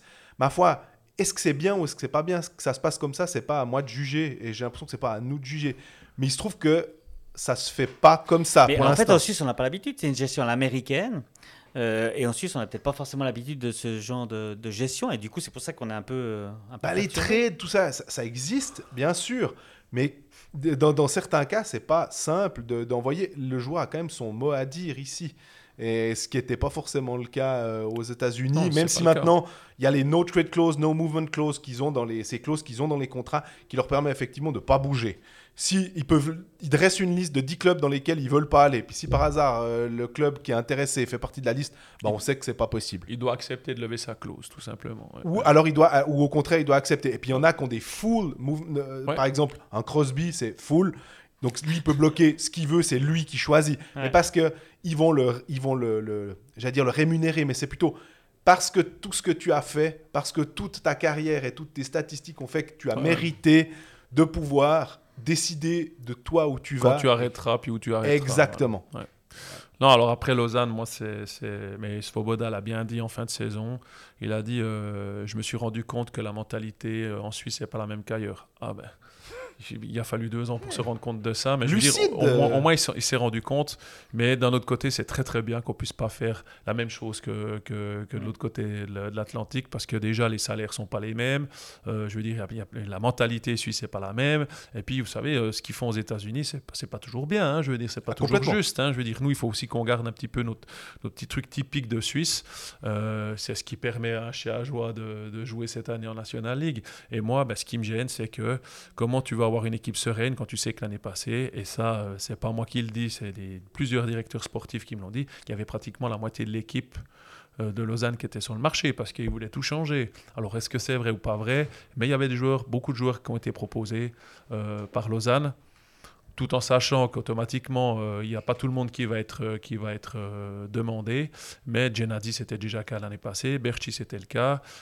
Cette année, on parle de Joris et puis Almond. Ouais. Euh, qui sont en fin de contrat qui sont en fin de contrat. Il ne faut pas, faut pas oublier qu'il y a deux ans en arrière, Joris, on nous l'amenait comme un futur grand, tout ça. Bah, ben, je veux dire, il a joué comme il devait jouer, c'est-à-dire que c'est un bon centre qui se joue dans les deux, des deux côtés, mais il le voulait absolument et je peux vous dire qu'il le paye très très cher. Ouais. C'est drôle avec Greg d'ailleurs, quand, euh, quand il était arrivé à, à ce micro, on était à se dire les projections de points. Puis j'ai Ouais. l'impression que Josh Joris, on était, on n'était pas, euh, peut-être que je me trompe, mais euh, de mon, pour mon cas, mais Greg, il n'était pas vendu tant que ça Ouais. à Joris en se disant. Les gars, si vous attendez à un point par match de Josh Joris, je pense que vous allez être un peu déçus. Mais par contre, il fait énormément de choses juste sur la glace. Il gagne ses engagements. Il, est, il joue dur. Il, joue- Ouais. il joue juste. C'est un joueur de playoff, j'ai l'impression. Ex- si exactement, faire, euh, exactement. Et ils en ont besoin, des gars comme ça, à Mais- Lausanne. C'est une équipe qui a vraiment besoin de tout dépend comme du, ça. du prix. Voilà. Si, si ce joueur-là te coûte, euh, admettons, on, on va dire un chiffre euh, entre 300 et 400 000, puis il faut toujours doubler pour les étrangers. net, ouais. Non, mais il- Est-ce on que pas tu se cacher, il n'y a aucun club qui. qui c'est- C'était comme un peu le, le problème Richard l'année passée à Genève, qui a été proposé à pas mal d'équipes. C'était le salaire qui bloquait. Burgler aussi, je crois, a été proposé, de Lugano avait été proposé, il me semble, à des, Ah, à des clubs. alors ça, je ne le savais pas, mais c'est fort possible. Mais je peux, je peux clairement dire que ce qui bloque, la première chose que les clubs adverses demandent quand, euh, euh, ils sont intéressés par, c'est le salaire. Et, euh, donc c'est ça qui a bloqué pour, qui bloque pour notre ami Joris et puis qui a bloqué pour Richard l'année passée. Alors Richard a quand même rendu des fiers services à, Genève, mais s'ils avaient pu l'échanger, ils l'auraient échangé.